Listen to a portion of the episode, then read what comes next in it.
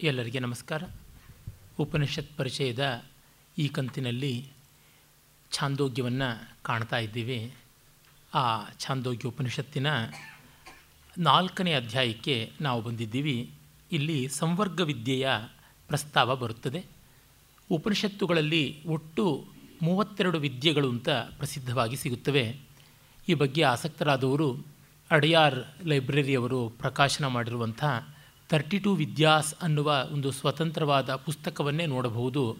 ಅಲ್ಲಿ ಆಯಾ ಉಪನಿಷತ್ತುಗಳಲ್ಲಿ ಬರುವ ಮೂಲ ವಾಕ್ಯಗಳನ್ನು ಮತ್ತು ಅದರ ಅನುವಾದವನ್ನು ಇವನ್ನೆಲ್ಲ ಕೊಟ್ಟಿದ್ದಾರೆ. ಮುಖ್ಯವಾಗಿ ಅದರಲ್ಲಿ ಮುಕ್ಕಾಲು ಮೂರು ವೀಸೆ ಅನ್ನುವ ಪ್ರಮಾಣದಲ್ಲಿ ಎಲ್ಲವೂ ಛಾಂದೋಗ್ಯದಲ್ಲಿಯೇ ಉಪಾಸನೆಗಳು ಅಡಕವಾಗಿವೆ. ವೇದ ಉಪನಿಷತ್ತುಗಳಲ್ಲಿ ವಿದ್ಯಾ ಅಂತ ಹೇಳಿರುವುದನ್ನು ಆಮೇಲೆ ವ್ಯಾಖ್ಯಾನಕಾರರು ಉಪಾಸನೆ ಅಂತ ಅಲ್ಲಿ ಬರುವ ಶಬ್ದದಿಂದಲೇ ಗ್ರಹಿಸಿದ್ದಾರೆ. ಅಗ್ನಿವಿದ್ಯೆ, ವೈಶ್ವಾನರ ವಿದ್ಯೆ, ನಾಚಿಕೇತ ಅಗ್ನಿವಿದ್ಯೆ, ಮಧುವಿದ್ಯೆ, ದಹರವಿದ್ಯೆ, ಪುರುಷವಿದ್ಯೆ, ಉಪಕೋಸಲ ವಿದ್ಯೆ, ಶಾಂಡಿಲ್ಯ ವಿದ್ಯೆ, ಹೀಗೆ ಅನೇಕ ವಿದ್ಯೆಗಳು ಉಂಟು ಅಂತ. ಅವೆಲ್ಲ ಉಪಾಸನೆಗಳು ಅಂತಲೂ ಆಗುತ್ತವೆ. ಆಮೇಲಿನ ಕಾಲದಲ್ಲಿ ಅದನ್ನು ಭಕ್ತಿ ಮಾರ್ಗದ, ತಂತ್ರ ಮಾರ್ಗದ ಬೇರೆ ಬೇರೆ ಕ್ರಿಯೆಗಳಾಗಿ ಕಂಡಿದ್ದಾರೆ. ಅಂದರೆ ಯಾವುದು ಒಂದೇ ಬೇರೆ ಬೇರೆ ರೂಪದಲ್ಲಿ ಹರಿದಿರುವಂಥದ್ದು ಅಂತ ಗೊತ್ತಾಗುತ್ತದೆ. ಎಷ್ಟೋ ಜನ ಅಯ್ಯೋ, ಈ ವಿದ್ಯೆಗಳು, ಈ ಉಪಾಸನೆಗಳು ಇಂದು ಇಲ್ಲವಾಗಿ ಬಿಟ್ಟಿವೆಯಲ್ಲ ಅಂತ ದುಃಖ ಏನೂ ಪಡಬೇಕಾಗಿಲ್ಲ. ಅವು ರೂಪಾಂತರದಿಂದ ಇವೆ. ಒಬ್ಬರು ರಾಗಿ ಮುದ್ದೆ ತಿಂತಾರೆ, ಇನ್ನೊಬ್ಬರು ರಾಗಿ ರೊಟ್ಟಿ ತಿಂತಾರೆ, ಮತ್ತೊಬ್ಬರು ರಾಗಿಯ ಗಂಜಿಯನ್ನು ಕುಡಿಯುತ್ತಾರೆ ಮತ್ತೊಬ್ಬರು ರಾಗಿಯ ಹುರಿ ಹಿಟ್ಟನ್ನು ತಿಂತಾರೆ, ಎಲ್ಲರ ಶರೀರಕ್ಕೂ ರಾಗಿ ಸೇರಿರುತ್ತೆ. ಆ ರೀತಿಯಲ್ಲಿ ನಾವು ತುಂಬ ಗೋಳಾಡುವುದು ಬೇಕಾಗಿಲ್ಲ.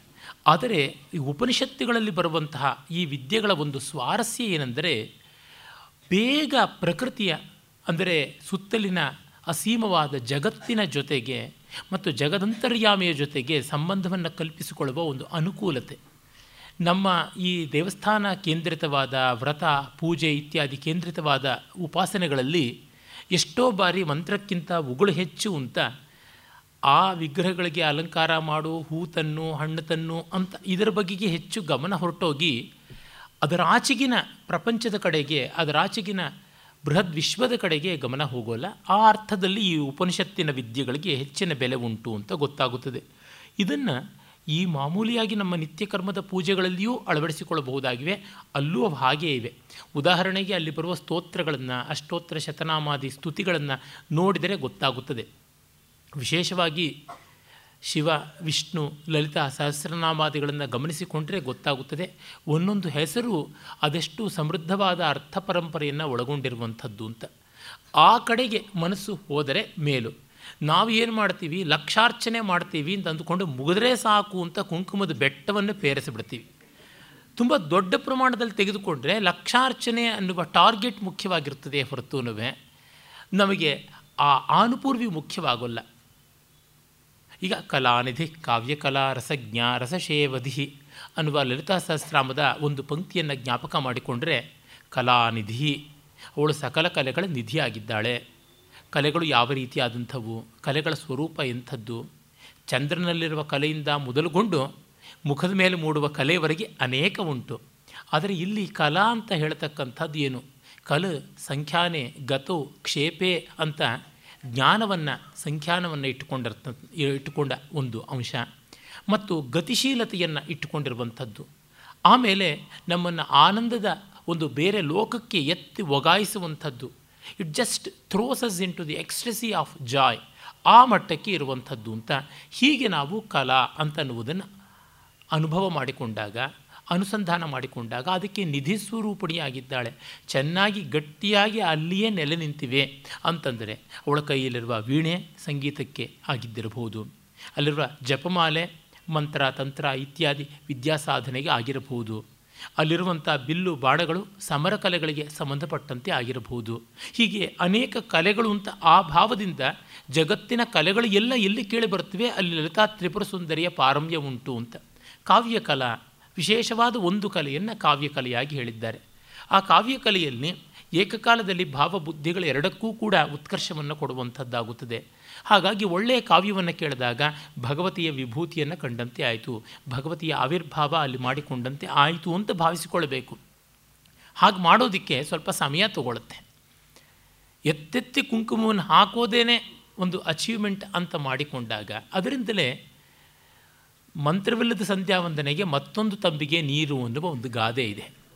ಅಂದರೆ ಭಾವಶುದ್ಧಿಯ ಜಾಗರಣ ಇಲ್ಲದೆ ಆಟಾಟೋಪ ಅಷ್ಟಾಗಿ ಪ್ರಯೋಜನಕ್ಕೆ ಬರೋಲ್ಲ.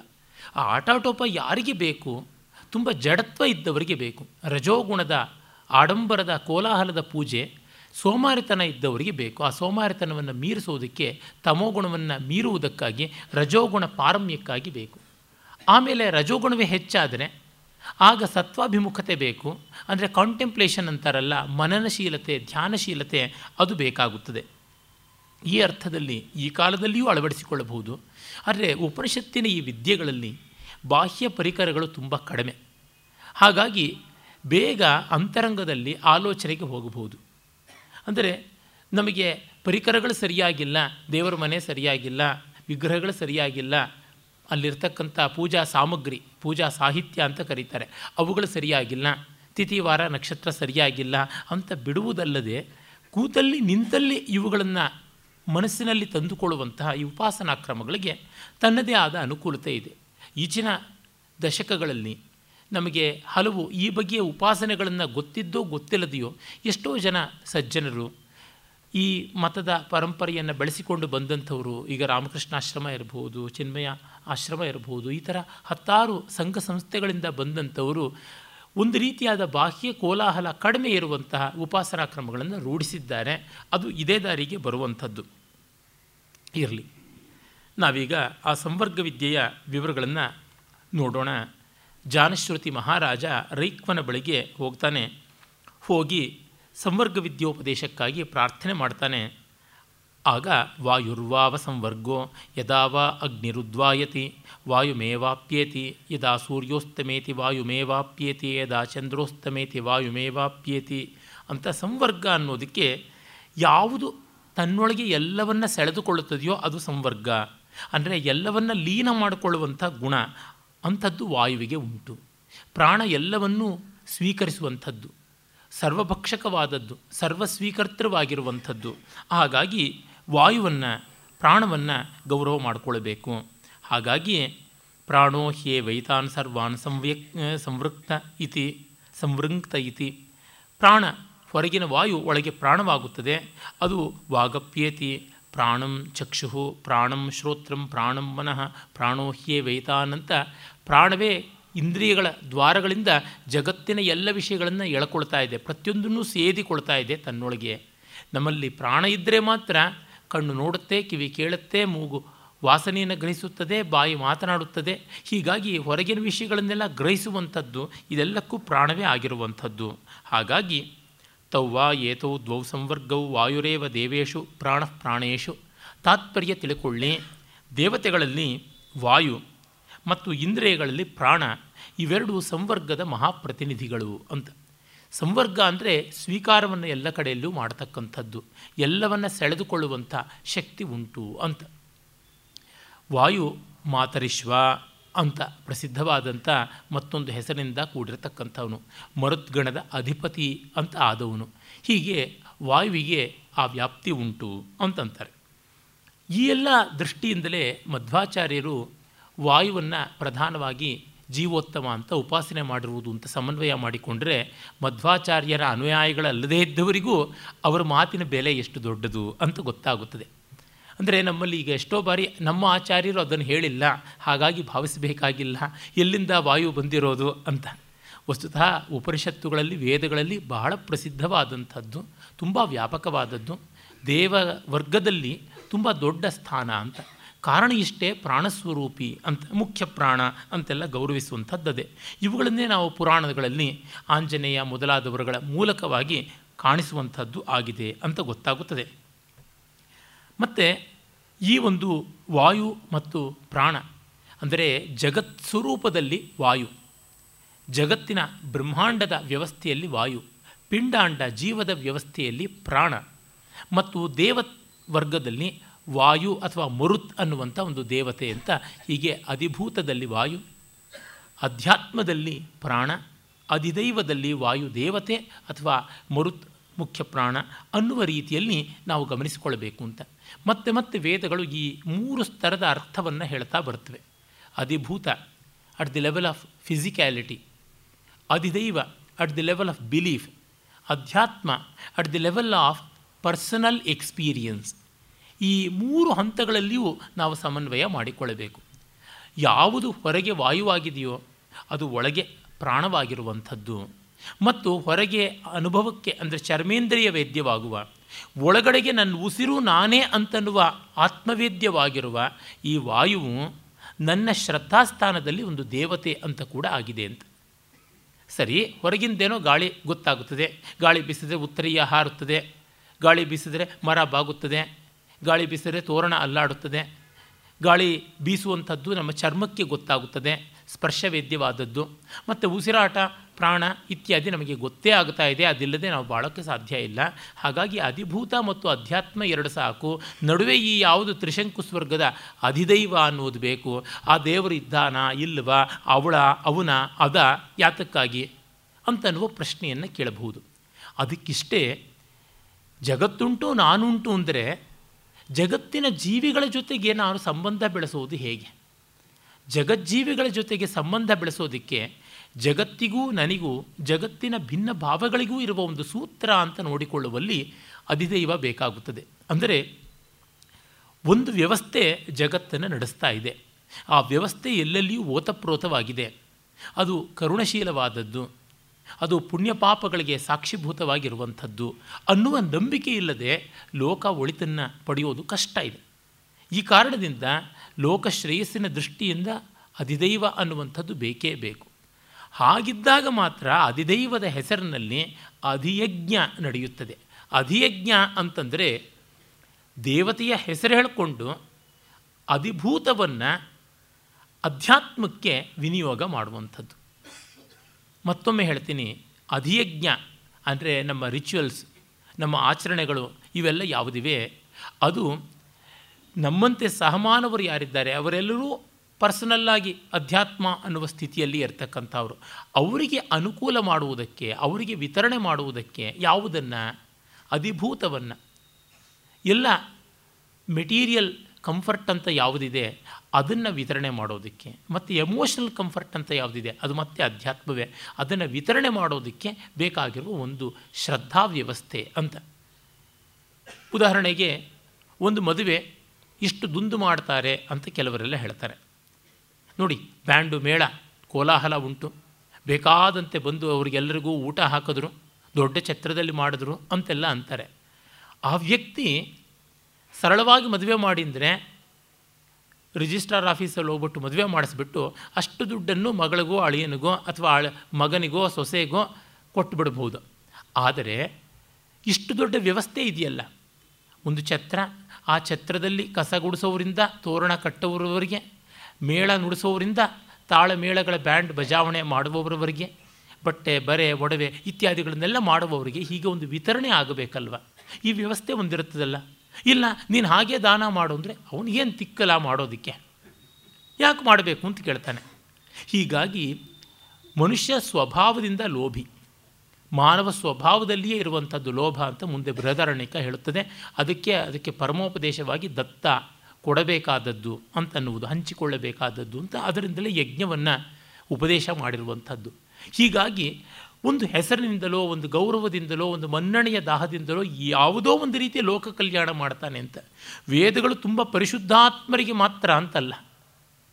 ಅನ್ ಟು ದ ಲಾಸ್ಟ್ ಅಂತ ರಸ್ಕಿನ್ ಹೇಳ್ತಾನಲ್ಲ, ಹಾಗೆ ಅತ್ಯಂತ ಕೊನೆಯವರು ಯಾರಿದ್ದಾರೆ?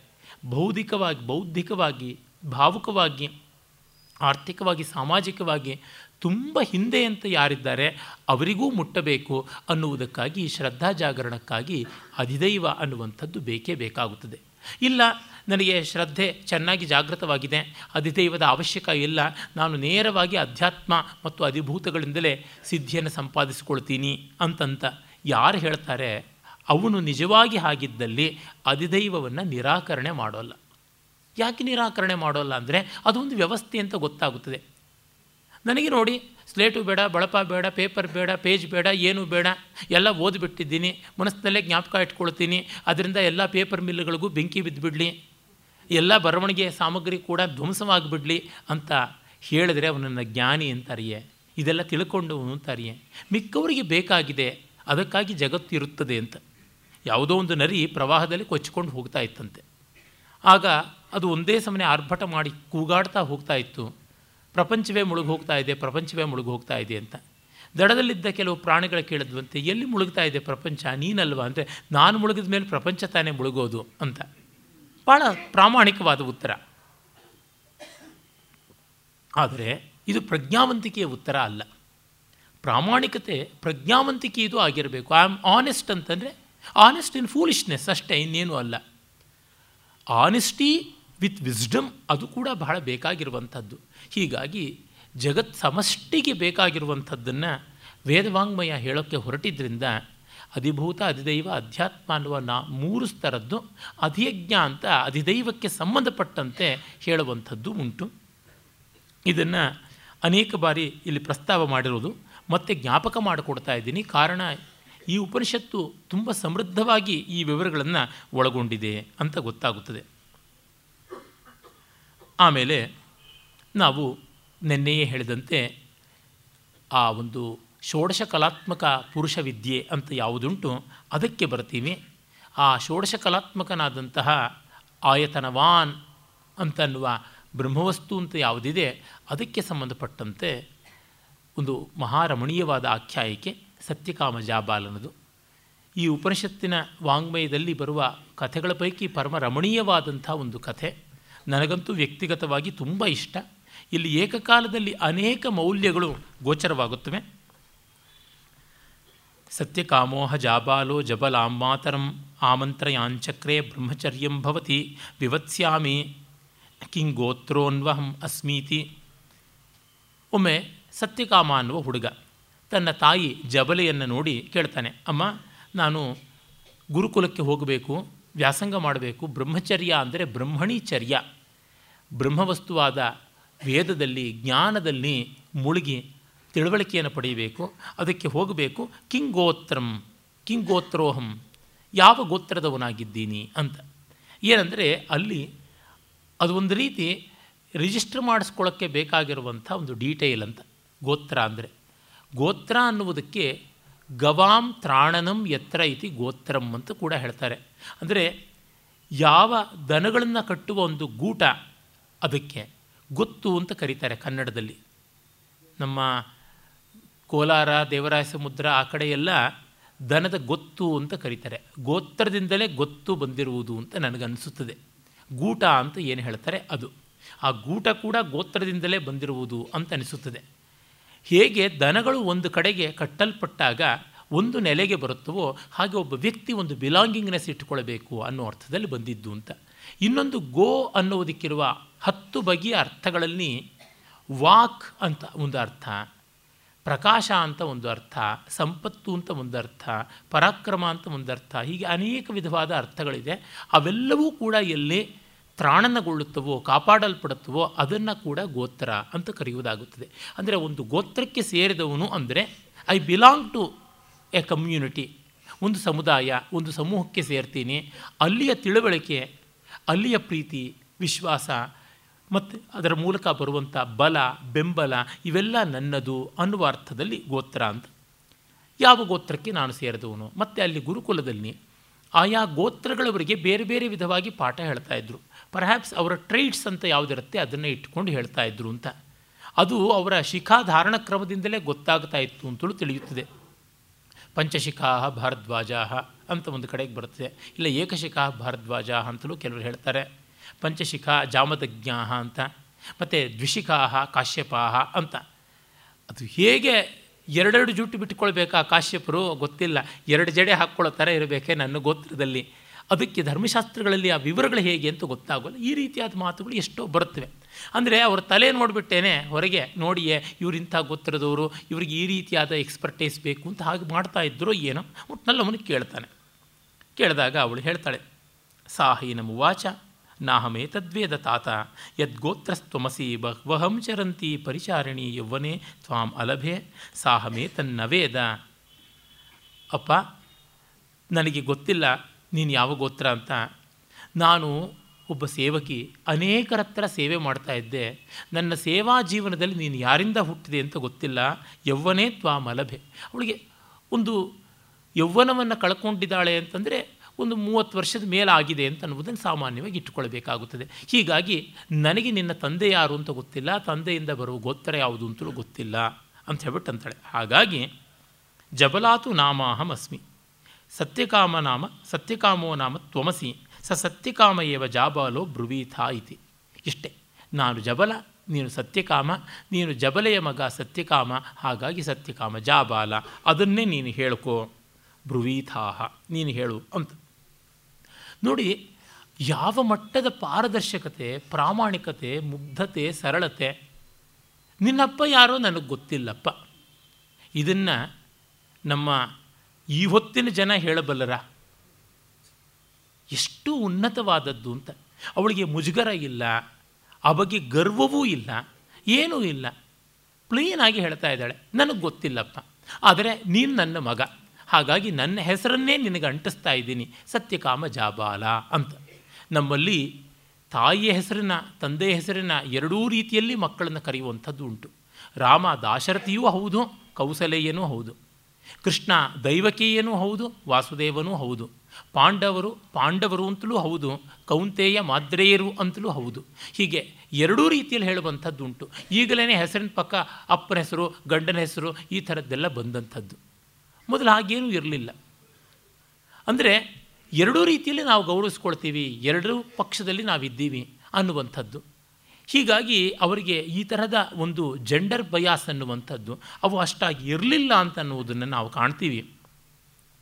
ಮತ್ತು ಅದೇ ಸಂದರ್ಭದಲ್ಲಿ ಆ ಸಮಾಜದ ಔದಾರ್ಯವೂ ನೋಡಿ, ಎಷ್ಟು ಅಬ್ಜೆಕ್ಟಿವ್ ಆಗಿ ತೆಗೆದುಕೊಳ್ತಾ ಇತ್ತು ಅಂತ. ಜಬಲ ಅವಳು ದಾಸಿಯಾಗಿದ್ಳು ಅಂತಂದ್ರೆ ಗೊತ್ತಾಗುತ್ತದೆ, ಅವಳು ಶೂದ್ರ ಸ್ತ್ರೀ ಅಂತ. ಮತ್ತು ಅವಳಿಗೆ ವಿವಾಹವೂ ಆಗಿಲ್ಲ. ಅಂತಂದರೆ ಈ ಹೊತ್ತಿನ ಸ್ಟ್ಯಾಂಡರ್ಡ್ಸ್ ಪ್ರಕಾರವಾಗಿ ಇಲ್ಲಿಜಿಟಿಮೇಟ್ ಚೈಲ್ಡ್ ಅಂತ ಚೈಲ್ಡ್ ಬಿಫೋರ್ ಮ್ಯಾರೇಜ್ ಅಂತ, ಈ ರೀತಿಯಾಗಿ ಏನೇನೋ ಡಿಸ್ಕ್ರಿಪ್ಷನ್ಸ್ ಕೊಡಬೇಕು. ಅಲ್ಲಿ ಯಾವ ರೀತಿಯಾದಂಥ ಟರ್ಮಿನಾಲಜಿನೂ ಅವಳು ಹಾಕ್ತಾ ಇಲ್ಲ. ಉಪನಿಷತ್ ಹೇಳ್ತಾ ಇಲ್ಲ.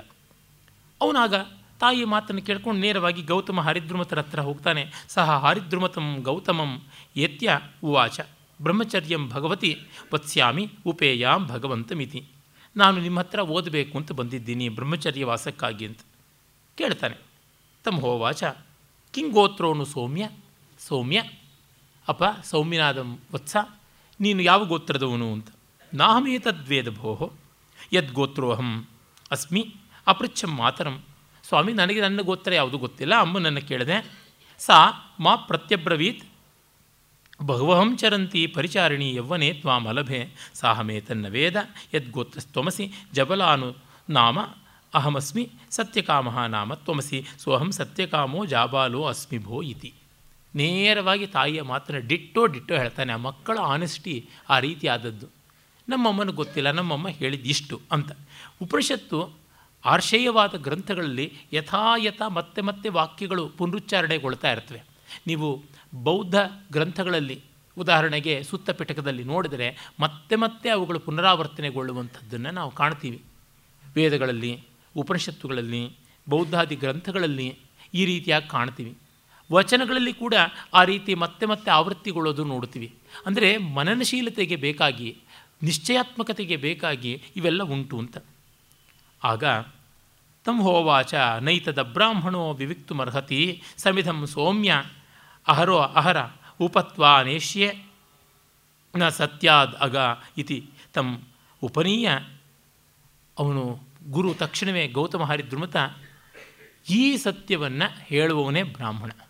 ಬ್ರಾಹ್ಮಣ ಅಲ್ಲದೇ ಇದ್ದವನು ಸತ್ಯವನ್ನು ಹೇಳಲಾರ ಅಂತ ಅಂದರೆ ಜಾತಿ ಬ್ರಾಹ್ಮಣರು ಹೆಗಲ ಮೇಲಿನ ನೂಲೆಳೆಯ ಮಾತ್ರದ ಬ್ರಾಹ್ಮಣರು ಎದೇದೇ ಮುಟ್ಟು ನೋಡ್ಕೊಳ್ಬೇಕು. ಸತ್ಯ ನಾವು ಹೇಳ್ತೀವ.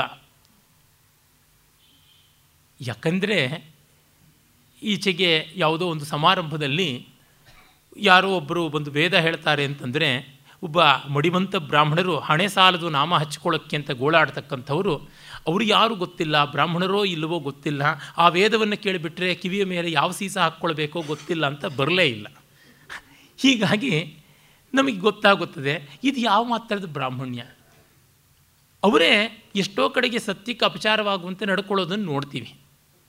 ಅಂದರೆ ಸತ್ಯಕ್ಕಿಂತ ದೊಡ್ಡದು ಯಾವುದೂ ಇಲ್ಲ. ಸತ್ಯವನ್ನು ಗೌರವಿಸುವವನು ಬ್ರಾಹ್ಮಣ ಆಗ್ತಾನೆ. ಸತ್ಯ ಅಂದರೆ ವೇದ. ಆ ವೇದವನ್ನು ಪಡ್ಕೊಂಡವನು ತಾನೇ ಬ್ರಾಹ್ಮಣ. ಈ ಅರ್ಥದಲ್ಲಿ ಈ ಸತ್ಯವನ್ನು ಹೇಳಿದವನೇ ಬ್ರಾಹ್ಮಣ. ನಿನಗೆ ಮತ್ತಿನ್ನು ಯಾವ ಸ್ಪೆಷಲ್ ಗೋತ್ರ ಅನ್ನೋದು ಬೇಡಪ್ಪ. ತ್ವಾಂ ಉಪನೇಶ್ಯೆ. ನಿನಗೆ ಉಪನಯನವನ್ನು ಮಾಡ್ತೀನಿ. ಉಪನಯನ ಅಂದರೆ ಅಡ್ಮಿಷನ್ ಅಂತ ಅರ್ಥ. ಇನ್ನೇನೂ ಅಲ್ಲ. ನಾವು ಇವತ್ತು ನೂಲು ಮದುವೆ ಅಂತ ಮಾಡ್ತಾ ಇದ್ದೀವಿ. ಆದರೆ ಆ ಕಾಲದಲ್ಲಿ ಅದು ಒಂದು ವ್ಯವಸ್ಥಿತವಾದ ಬದುಕಿನ ಮುಖ ಅಂಗ ಆಗಿತ್ತು.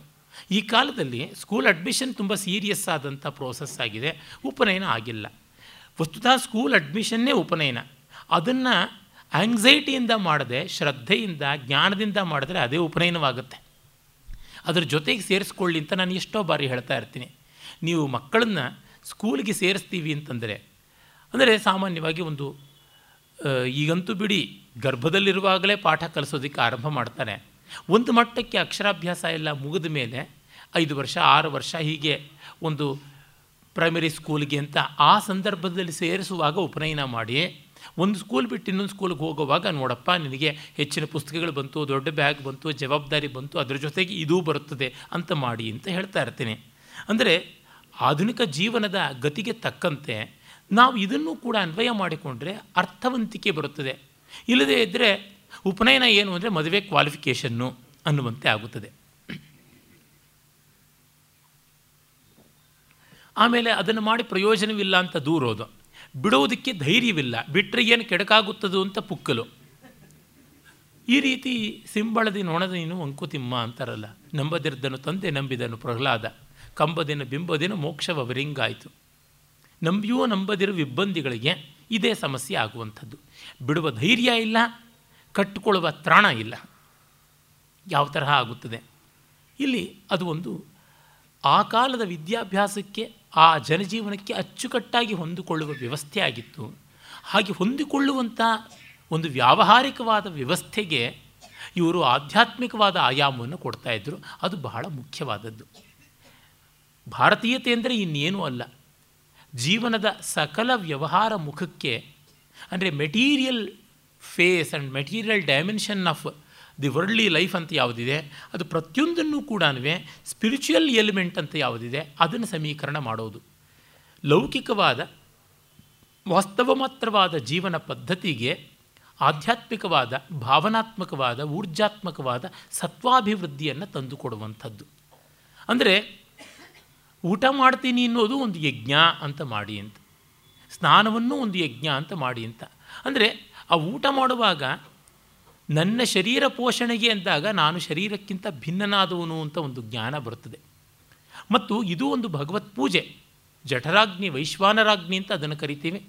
ಅಹಂ ವೈಶ್ವಾನರೋ ಭೂತ್ವ ಪ್ರಾಣಿನಾಂ ದೇಹಮಾಶ್ರಿತ ಅಂತ ಗೀತೆಯಲ್ಲಿ ಹದಿನೈದನೇ ಅಧ್ಯಾಯ ಹೇಳುತ್ತದಲ್ಲ. ಹಾಗಾಗಿ ಆ ರೀತಿ ಪ್ರಾಣಾಯ ಸ್ವಾಹ, ಅಪಾನಾಯ ಸ್ವಾಹ, ಸಮಾನಾಯ ಸ್ವಾಹ ಅಂತ ಪಂಚ ಪ್ರಾಣಗಳಿಗೆ ಮಾಡಿರ್ತಾ ಇರ್ತಕ್ಕಂಥ ಆರಾಧನೆ ಅಂತ. ಇದು ಬಹಳ ಮುಖ್ಯ. ಇದು ಎಲ್ಲ ಬದುಕಿನ ಅಂಗವಾಗಿ ಬೆಳಗ್ಗೆ ಎದ್ದು ಕಾಲನ್ನು ನೆಲಕ್ಕೆ ಇಡುವಾಗಲೇ ಭೂಮಿ ನಿನ್ನ ಮೇಲೆ ಹೆಜ್ಜೆ ಇಡ್ತಾ ಇದ್ದೀನಿ. ನನಗೆ ಬೇರೆ ಗತಿ ಇಲ್ಲದ ಕಾರಣ ನಿನ್ನನ್ನು ನಾನು ನೋಯಿಸುವಂತೆ ಆಗಿದೆ. ಅಮ್ಮ, ಕ್ಷಮಿಸು ಅನ್ನೋ ಭಾವದಿಂದ ದಿನವನ್ನು ಆರಂಭ ಮಾಡುವುದಾದರೆ ಎಷ್ಟು ಗೌರವದಿಂದ ನಡ್ಕೊಳ್ತಾನೆ. ಇದು ಬಹಳ ಮುಖ್ಯ. ಆ ರೀತಿಯಾಗಿ ಜಗದ್ಗೌರವ, ಜೀವಗೌರವ, ಆತ್ಮಗೌರವ ಇದನ್ನು ಕಾಣಿಸುವಂಥ ರೀತಿಯಲ್ಲಿ ಮಾಡ್ಕೊಂಡು ಹೋಗ್ತಾರೆ. ಯಾವುದೋ ಒಂದು ಬಕೆಟ್ನಲ್ಲಿ ಯಾರೋ ತಂದಿಟ್ಟಿರ್ತಕ್ಕಂಥ ನೀರು ಎಲ್ಲಿಂದಲೋ ಬಂದಿರುವುದು. ಅದು ಸಕಲ ದೈವ ತೀರ್ಥ ಚ ಚಮನೇಚೇವ ಗೋದಾವರಿ ಸರಸ್ವತಿ ಅಂತನ್ನುವ ದೃಷ್ಟಿಯಿಂದ ನದಿ ಸೂಕ್ತಾದಿಗಳನ್ನು ಹೇಳಿಕೊಂಡು, ಇಮಂ ಸರಸ್ವತಿ, ಮರುಧ್ವತಿ ಅರ್ಜಿಕೀಯೆ ಅಂತ ಎಲ್ಲ ದೇವ ನದಿಗಳನ್ನು, ಸಪ್ತ ಸಿಂಧುಗಳನ್ನು ಅಲ್ಲಿ ನಾವು ಆವಿರ್ಭಾವ ಮಾಡುವುದು, ಆವಾಹನೆ ಮಾಡುವಂಥದ್ದು ಅನ್ನುವಲ್ಲಿ ಆ ಸ್ನಾನ ಅಂತ ಗೊತ್ತಾಗುತ್ತದೆ. ಅಂದರೆ ಮಾಡಿದ್ರೊಳಗೆ ಒಂದು ಉದಾತ್ತತೆ. ಕಲ್ಪಿಸಿಕೊಳ್ಳೋದಿದೆಯಲ್ಲ ಅದರೊಳಗೆ. ಊಟ ಮಾಡುವಾಗ, ಏನೋ ಸಪ್ಪೆಯದಾದ ಊಟ ಆದರೂ ರುಚಿಯಾದ ಮಾತಿದ್ದರೆ ಎಷ್ಟೋ ಮೇಲು. ಎಷ್ಟೋ ಬಾರಿ ನನಗೆ ಊಟ ಸಪ್ಪೆ ಅನಿಸ್ತಾ ಇದೆ ಅಂತಂದಾಗ ಬಹಳ ಇಂಟ್ರೆಸ್ಟಿಂಗ್ ಆಗಿರುವಂಥ ಒಂದು ನಾವೆಲ್ ಪಕ್ಕದಲ್ಲಿ ಇಟ್ಕೊಂಡು ಕೂತ್ಕೋತೀನಿ. ಆಗ ಮರ್ತು ಹೋಗುತ್ತೆ. ಅಥವಾ ಯಾರ ಜೊತೆನೋ ಒಳ್ಳೆ ರಸವತ್ತಾದ ಸಂಭಾಷಣೆ ಇದ್ದರೆ ಊಟದ ನಿಸ್ಸಾರತೆ ಮರ್ತು ಹೋಗುತ್ತದೆ. ಆ ರೀತಿಯಲ್ಲಿ ಬದುಕಿನ ರೊಟೀನ್ ಆಗುವಂಥದ್ದು ಸ್ಟೇಲ್ ಆಗುವಂಥದ್ದು ಯಾವುದಿದೆ, ಅದನ್ನು ಮರೆಸುವುದಕ್ಕೆ ಈ ಬಗೆಯ ಉನ್ನತೀಕರಣ, ಉದಾತ್ತೀಕರಣ ಸಬ್ಲಿಮೇಷನ್ ಅನ್ನುವುದಿದೆಯಲ್ಲ ಅದು ಬೇಕಾಗುತ್ತದೆ. ಆ ಕಾರಣದಿಂದ ಈ ಎಲ್ಲ ಕ್ರಿಯೆಗಳನ್ನು ಹೇಳ್ತಾ ಇದ್ದಾರೆ ಹೊರತು ಮತ್ತಾವುದೂ ಅಲ್ಲ.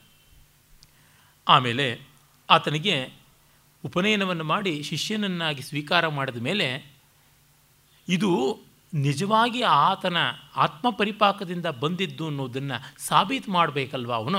ಅದಕ್ಕಾಗಿ ಒಂದು ಪರೀಕ್ಷೆ ಇಡ್ತಾರೆ. ತಮ್ಮುಪನೀಯ ಕೃಷಾನಾಂ ಅಬಲಾನಾಂ ಚತುಶ್ಶತಾ ಗಾಹ ನಿರಾಕೃತ್ಯ ಉವಾಚ ಇಮಾಹ ಸೌಮ್ಯ ಅನುಸಂವ್ರಜೇತಿ ನಾನ್ನೂರು ಬರಡಾದ ಮುದಿ ದನಗಳನ್ನು ಕೊಟ್ಟು ಇವನ್ನು ನೀನು ಹೊಡ್ಕೊಂಡು ಬಾ, ಬೇಯಿಸ್ಕೊಂಡು ಬಾ, ಇವುಗಳನ್ನು ಹಿಂಬಾಲಿಸು ಅಂತ ಹೇಳ್ತಾನೆ. ಅಂದರೆ ಇವುಗಳನ್ನು ಮೇಯಿಸ್ಕೊಂಡು ಬಾ ನೀನು, ಇವುಗಳನ್ನು ನೋಡ್ಕೋ ಅಂತ ಅಂತಾನೆ. ಅವುಗಳನ್ನೆಲ್ಲ ಹಾಲು ಕೊಡ್ತಾ ಇಲ್ಲ, ಗೊಡ್ಡಾಗಿವೆ, ಕಸಾಯ ಖಾನೆಗೆ ತಳ್ಳಿ ಆ ರೀತಿಯಾಗಿ ಮಾಡ್ತಾ ಇರಲಿಲ್ಲ.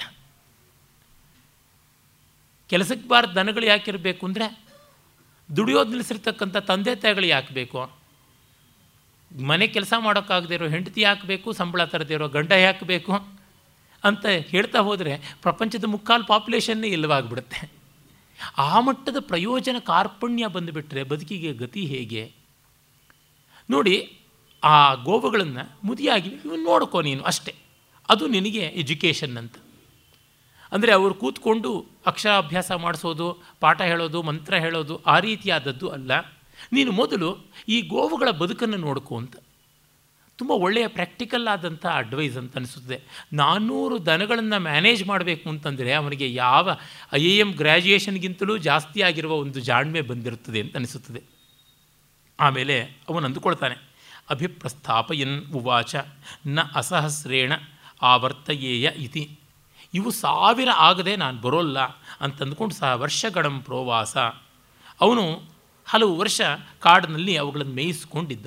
ಹಾಲು ಕರೆಯೋ ಗೋಜಿಲ್ಲ ಮೇಯಿಸ್ತಕ್ಕಂಥದ್ದು ಅವುಗಳನ್ನು ಮೈ ಪುಷ್ಟಿ ಮಾಡ್ತಕ್ಕಂಥದ್ದು, ಗೊಡ್ಡುತನ, ಬರಡುತನವನ್ನು ಕಳೆಯುವಂಥದ್ದು ಈ ಥರದ್ದನ್ನು ಮಾಡ್ತಾ ಇದ್ದ. ಈ ಗೋವುಗಳ ಗುಂಪಿನಲ್ಲಿ ಹೋರಿಗಳು ಇರುತ್ತವಲ್ಲ ಅಲ್ಲಿ ಒಂದು ಮಹಾವೃಷಭ ಇತ್ತು.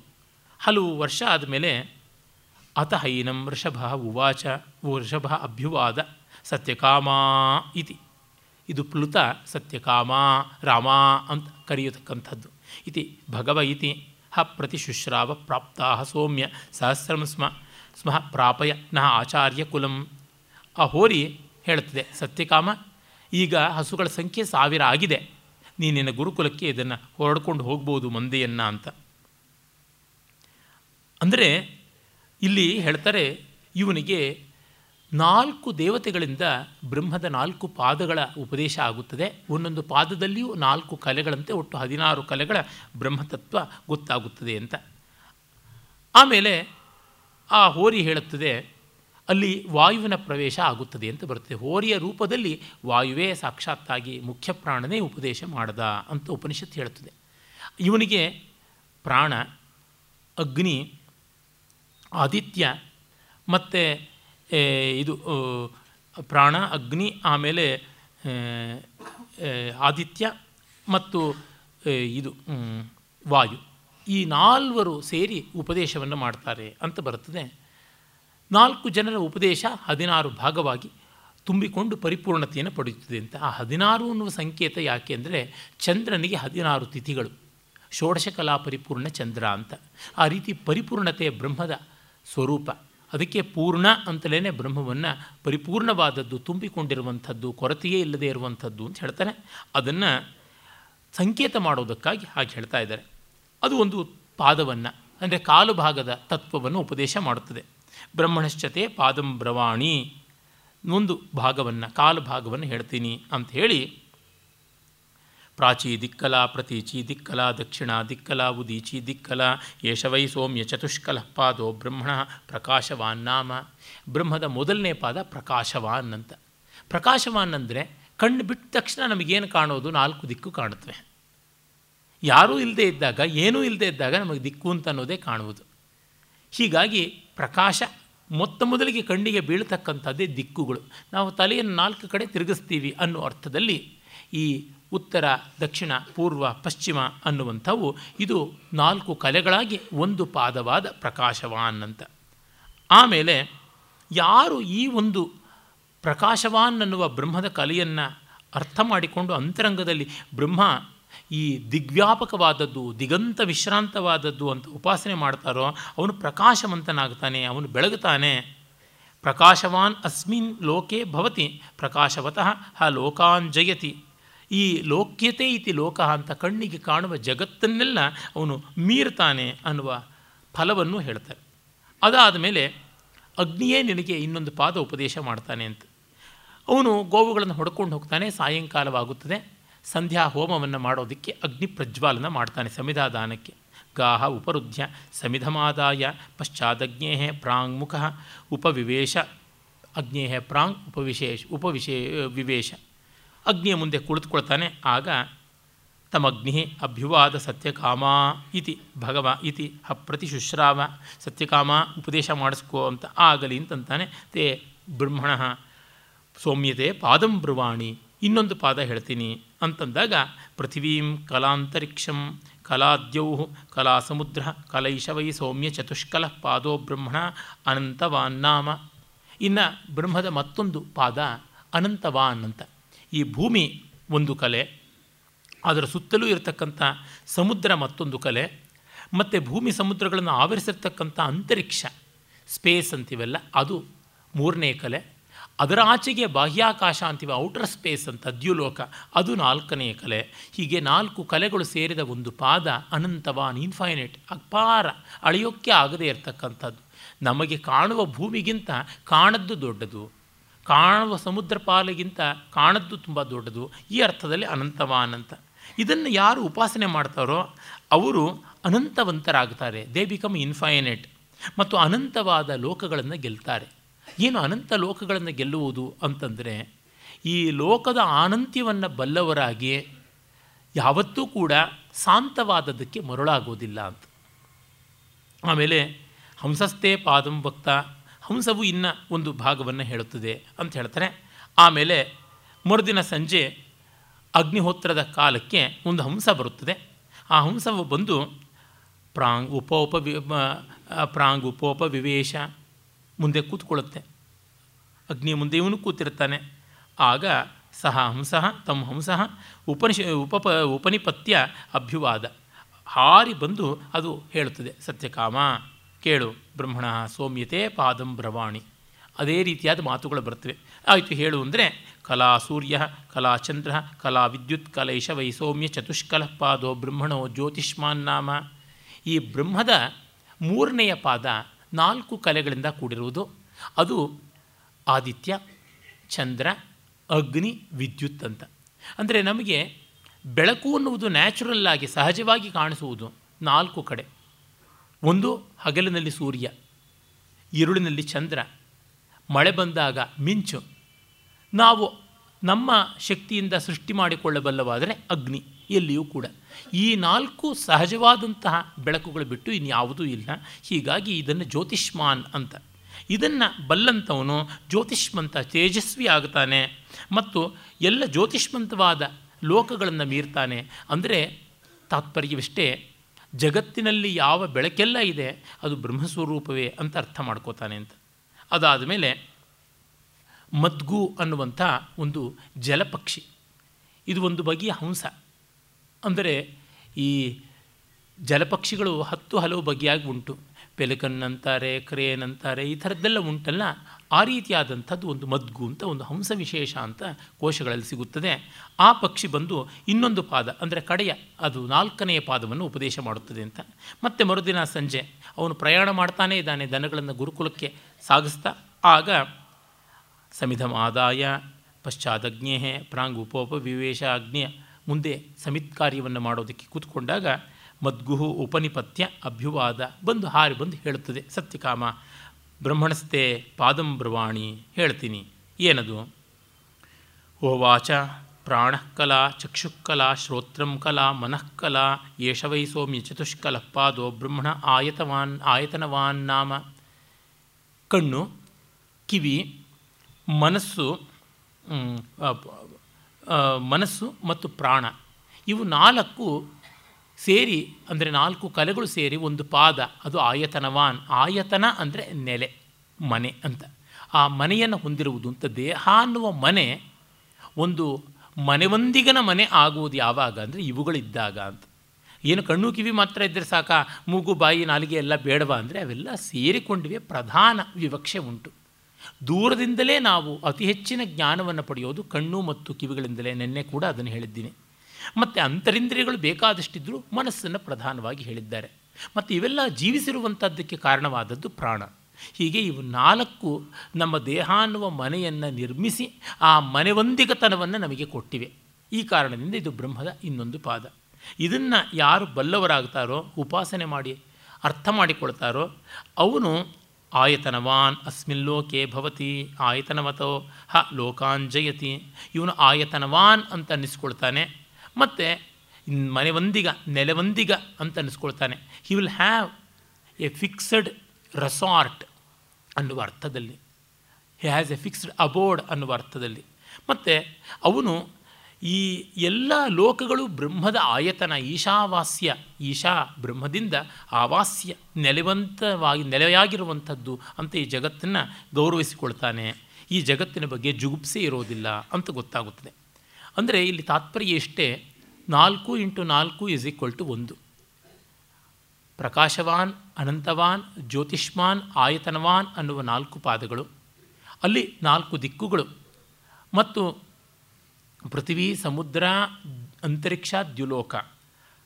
ಅದಾದ ಮೇಲೆ ಸೂರ್ಯ, ಚಂದ್ರ, ಅಗ್ನಿ, ವಿದ್ಯುತ್. ಅದಾದ ಮೇಲೆ ಕಣ್ಣು, ಕಿವಿ, ಮನಸ್ಸು, ಪ್ರಾಣ.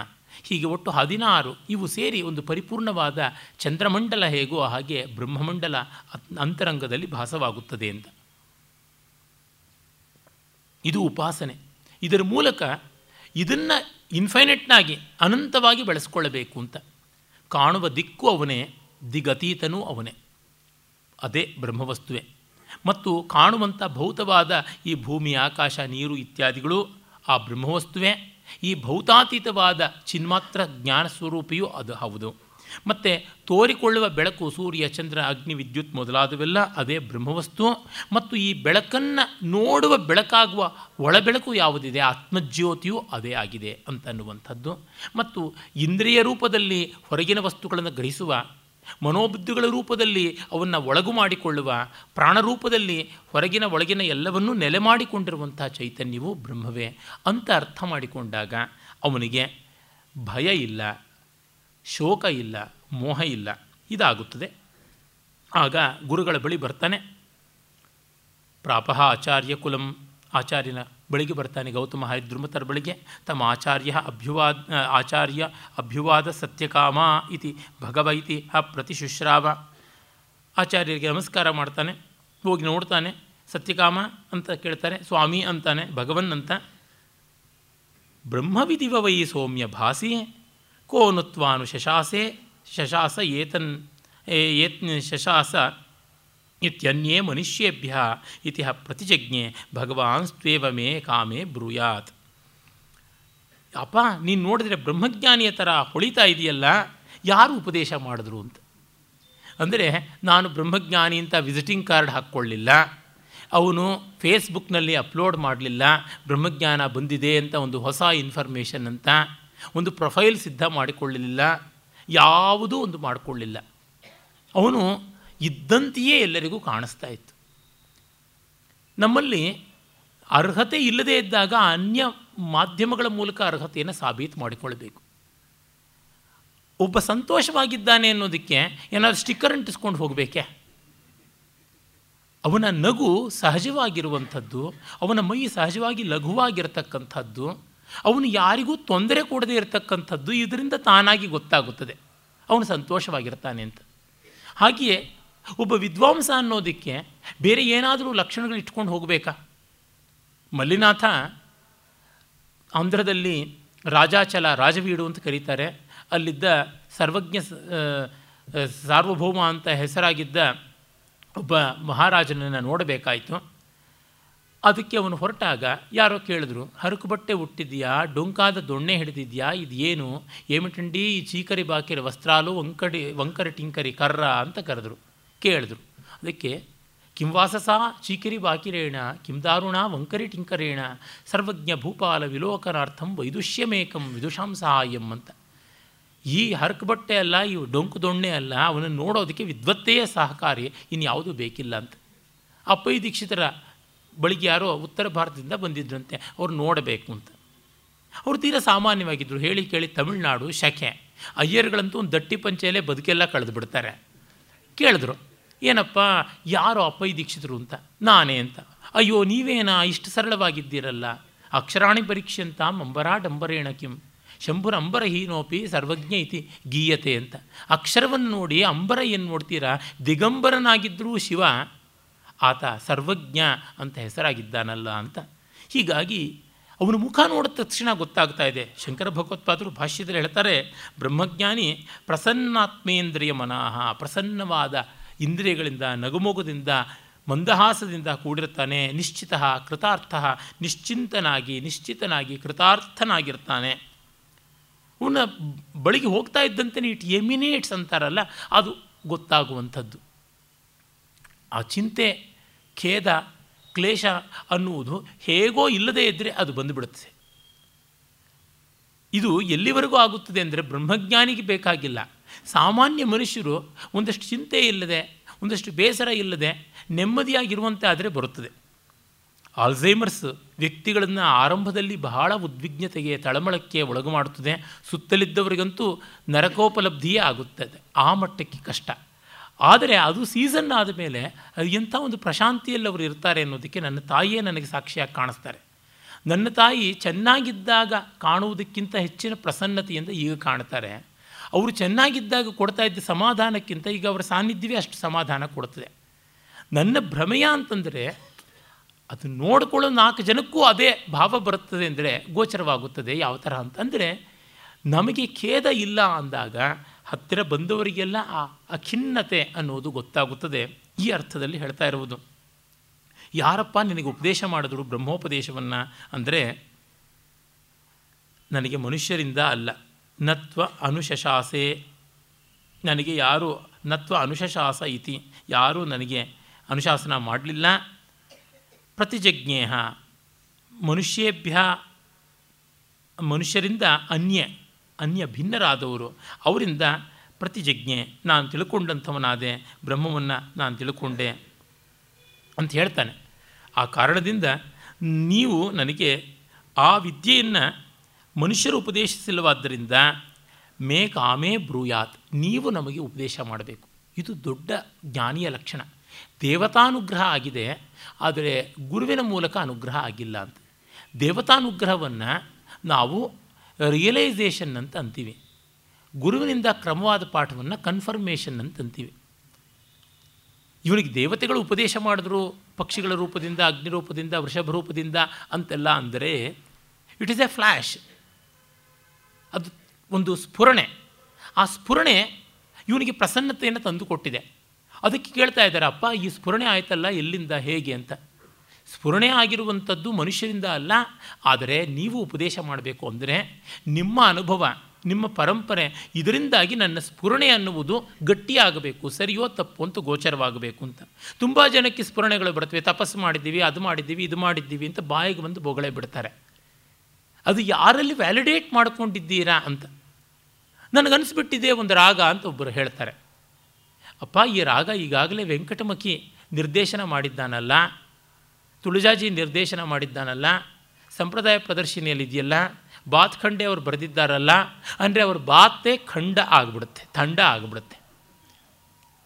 ಅಂದರೆ ನಾವೇನೋ ಹೊಸ್ತು ಕಂಡಿಡ್ತೀವಿ ಈಗಾಗಲೇ ಆ ಹೊಸ್ದು ಅನ್ನೋದು ಬೇರೊಬ್ಬರು ಮಾಡಿದ್ದಾರೆ ಅಥವಾ ಇಲ್ಲ ಅಂತ ಹೇಳೋದಕ್ಕೊಬ್ಬರು ಬೇಕಲ್ವ?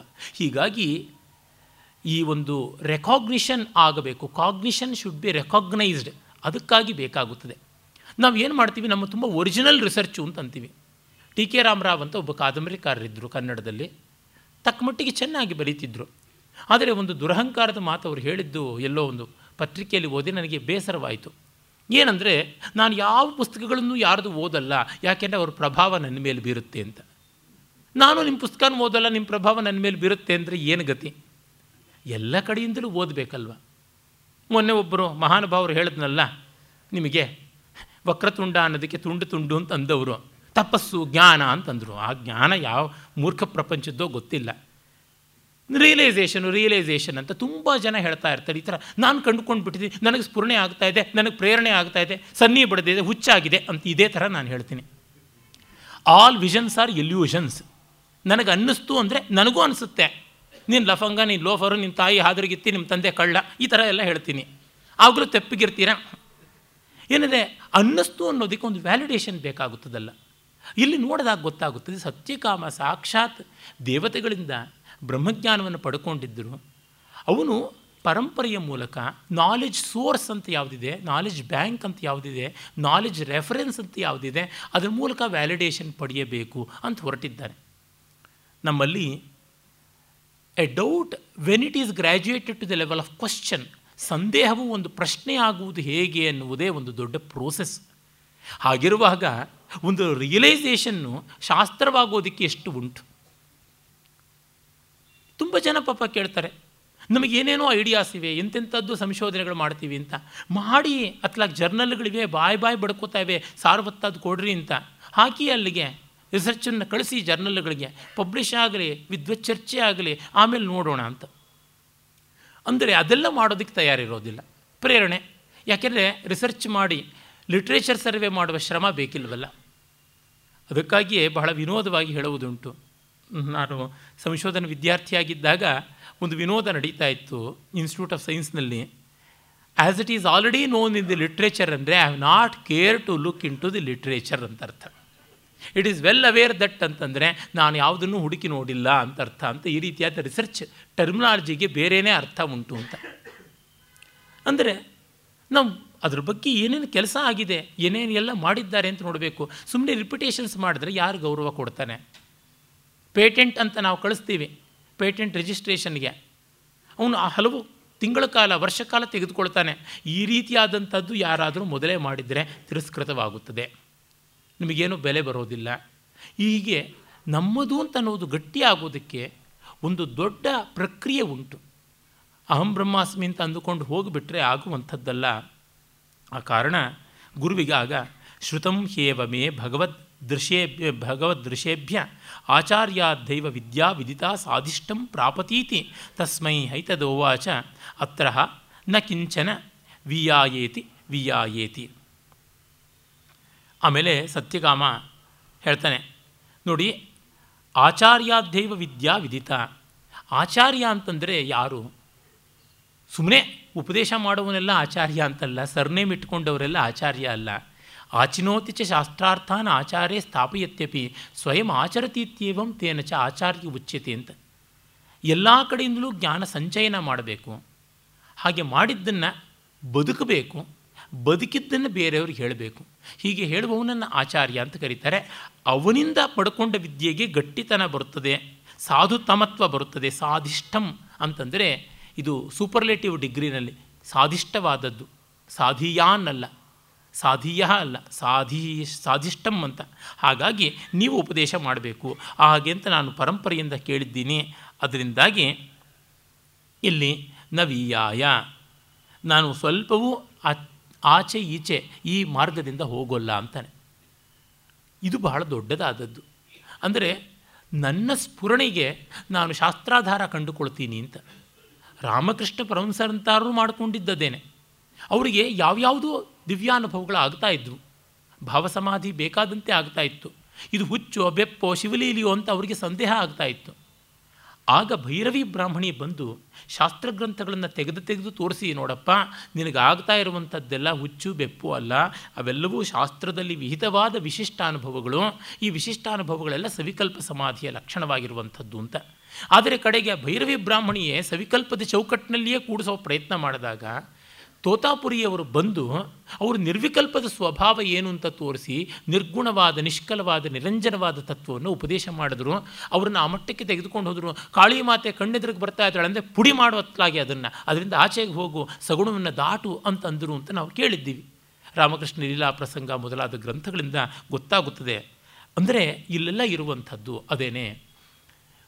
ಒಬ್ಬ ತನ್ನ ಹೆಲ್ಯೂಸಿನೇಷನ್ಸನ್ನು ಹೇಳುವುದಲ್ಲ ಅದು ಪರಂಪರೆಯಿಂದ, ಅನುಭವದಿಂದ, ತರ್ಕದಿಂದ ಶೋಧಿತವಾಗಬೇಕು, ಸಾಧಿತವಾಗಬೇಕು ಅಂತ ಸತ್ಯಕಾಮ ಜಾಪಾಲನ ಕಥೆಯಲ್ಲಿ ಈ ಎಲ್ಲ ವಿವರಗಳು ತುಂಬ ಚೆನ್ನಾಗಿ ಬಂದಿವೆ.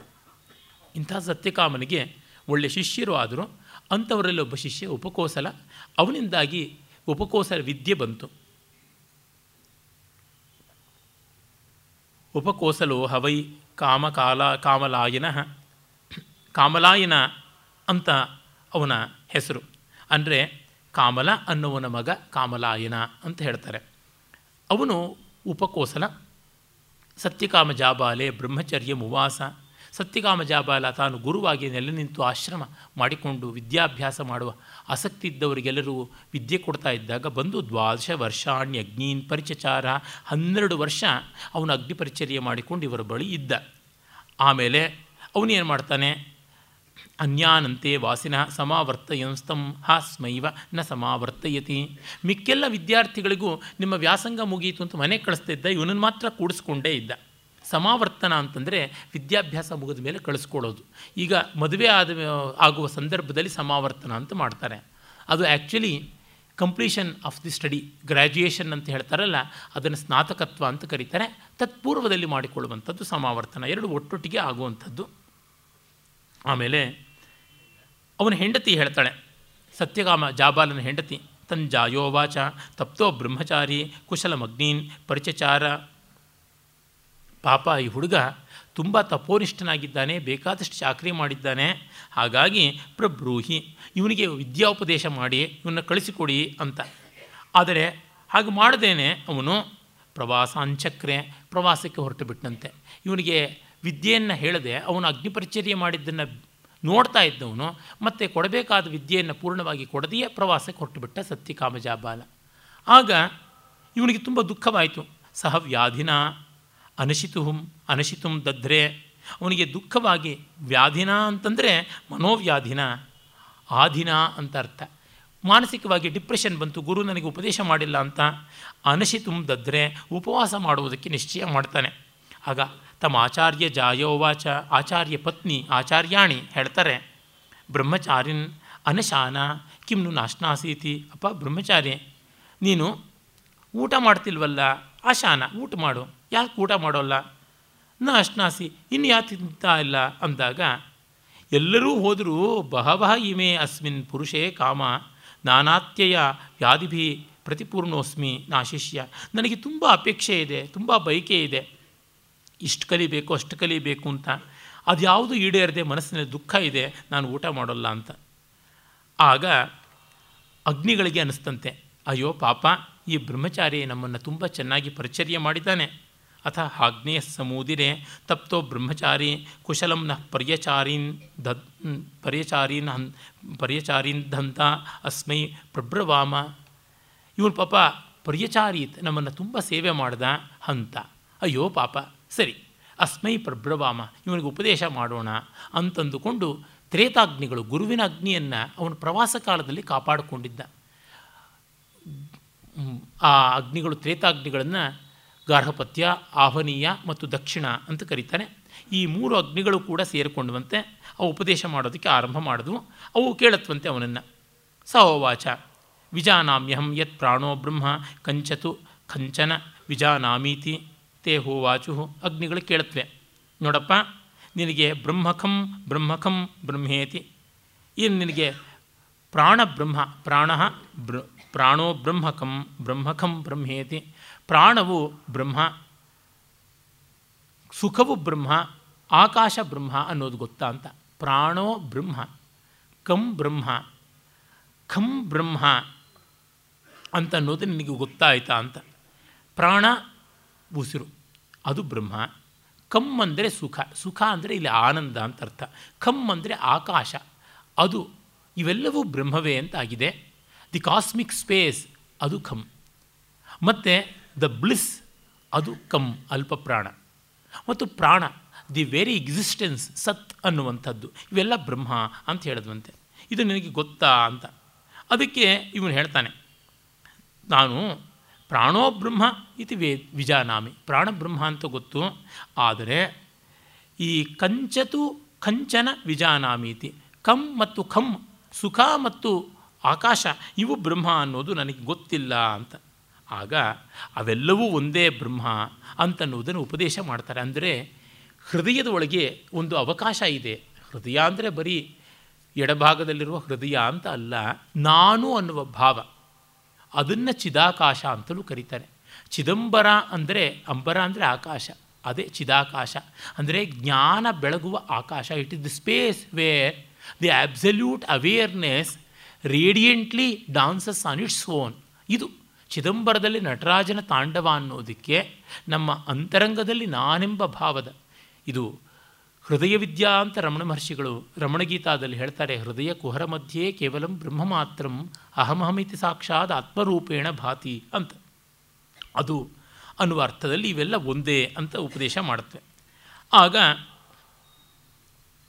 ಗಾರ್ಹಪತ್ಯಾಗ್ನಿ, ಗಾರ್ಹಪತ್ಯ ಅನುಶಾಸ ಪೃಥಿವ್ಯಗ್ನಿ ಅನ್ನಂ ಆದಿತ್ಯ ಇತಿ ಏಷ ಆದಿತ್ಯೆ ಪುರುಷ ದೃಶ್ಯತೆ ಸೋಹಮಸ್ಮಿ ಸಯೇ ವಾಹಮಸ್ಮೀತಿ ಅಗ್ನಿ ಗೃಹಪತಿ ಅಗ್ನಿ ವರ್ತುಲಾಕಾರದ ಕುಂಡದಲ್ಲಿ ಇರತಕ್ಕಂಥದ್ದು. ಅದು ಹೇಳ್ತಂತೆ, ಪೃಥ್ವಿ, ಅಗ್ನಿ, ಅನ್ನ, ಆದಿತ್ಯ, ಇವು ನಾಲ್ಕು ನನ್ನ ರೂಪಗಳಾಗಿವೆ ಅಂತ. ಪೃಥ್ವಿಯಲ್ಲಿ ಅಗ್ನಿ ಉಂಟು, ಪೃಥ್ವಿ ಸ್ಥಾನೀಯವಾದದ್ದು. ಅನ್ನ ಅಂದರೆ ಜಗತ್ಪೋಷಕ ದ್ರವ್ಯ ಬರುವಂಥದ್ದು ಆದಿತ್ಯನಿಂದ. ಆ ಕಾರಣದಿಂದಲೇ ಆದಿತ್ಯನಿಗೆ ಪೂಷಾ, ಪುಷ್ಣಾತಿ, ಪೋಷಯತಿ ಅಂತ ಒಂದು ಅರ್ಥ ಉಂಟು. ಆದಿತ್ಯನ ಹನ್ನೆರಡು ರೂಪಗಳಿಗಿಲ್ಲಿ ಒಂದೊಂದು ರೂಪಕ್ಕೆ ಒಂದೊಂದು ಹೆಸರುಂಟು, ಅದರೊಳಗೆ ಒಂದು ಪೂಷಾ ಅಂತ. ಸ್ವಸ್ತಿನ ಪೂಷಾ ಅಂತೆಲ್ಲ ವೇದದಲ್ಲಿ ನಾವು ಕೇಳ್ತೀವಲ್ಲ ಶಾಂತಿ ಮಂತ್ರಗಳು. ಈ ಪೂಷಾ ಅನ್ನುವಂತಹ ದೇವತೆ ಜಗತ್ಪೋಷಕ ದ್ರವ್ಯ ಹಾಗಾಗಿ ಅನ್ನ ಅಂತ. ಈ ಅನ್ನ ಅಗ್ನಿ ಅನ್ನಾದ ಅಂದರೆ one is the consumer and other is the consummate ಅಂತ.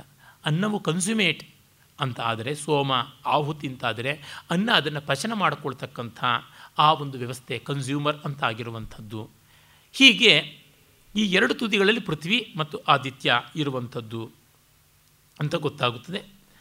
ಈ ಕಾರಣದಿಂದ ಅದನ್ನು ತಿಳ್ಕೊಂಡು ನೀನು ಬ್ರಹ್ಮಸ್ವರೂಪವನ್ನು ಅರ್ಥ ಮಾಡಿಕೋ, ಇದೆಲ್ಲ ನಾನು ಅಂತ.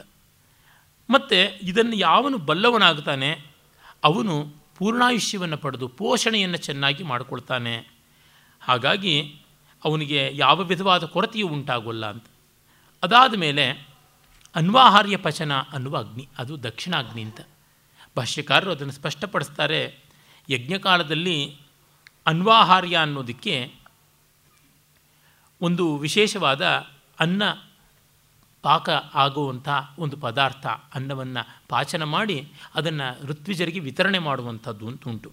ಈ ಅನ್ವಾಹಾರ್ಯವನ್ನು ಯಾವ ಅಗ್ನಿಯಲ್ಲಿ ಬೇಯಿಸ್ತಾರೋ ಅದು ಅನ್ವಾಹಾರ್ಯ ಅಗ್ನಿ, ಅದನ್ನು ಅನ್ವಾಹಾರ್ಯ ಪಚನ ಅಂತ ಕರೀತಾರೆ. ಅದು ದಕ್ಷಿಣ ಅಗ್ನಿ ಅಂತ ಹೆಸರಾದದ್ದು. ಅದು ಬಲಗಡೆಯಲ್ಲಿರ್ತಕ್ಕಂಥ ಅರ್ಧಚಂದ್ರಾಕಾರದ ಕುಂಡದಲ್ಲಿ ಉರಿಯುವಂಥದ್ದು. ಆ ಅಗ್ನಿ ಹೇಳುತ್ತದೆ ಆಪಃ ದಿಶಃ ನಕ್ಷತ್ರಾಣಿ ಚಂದ್ರಮಾ ಇತಿ.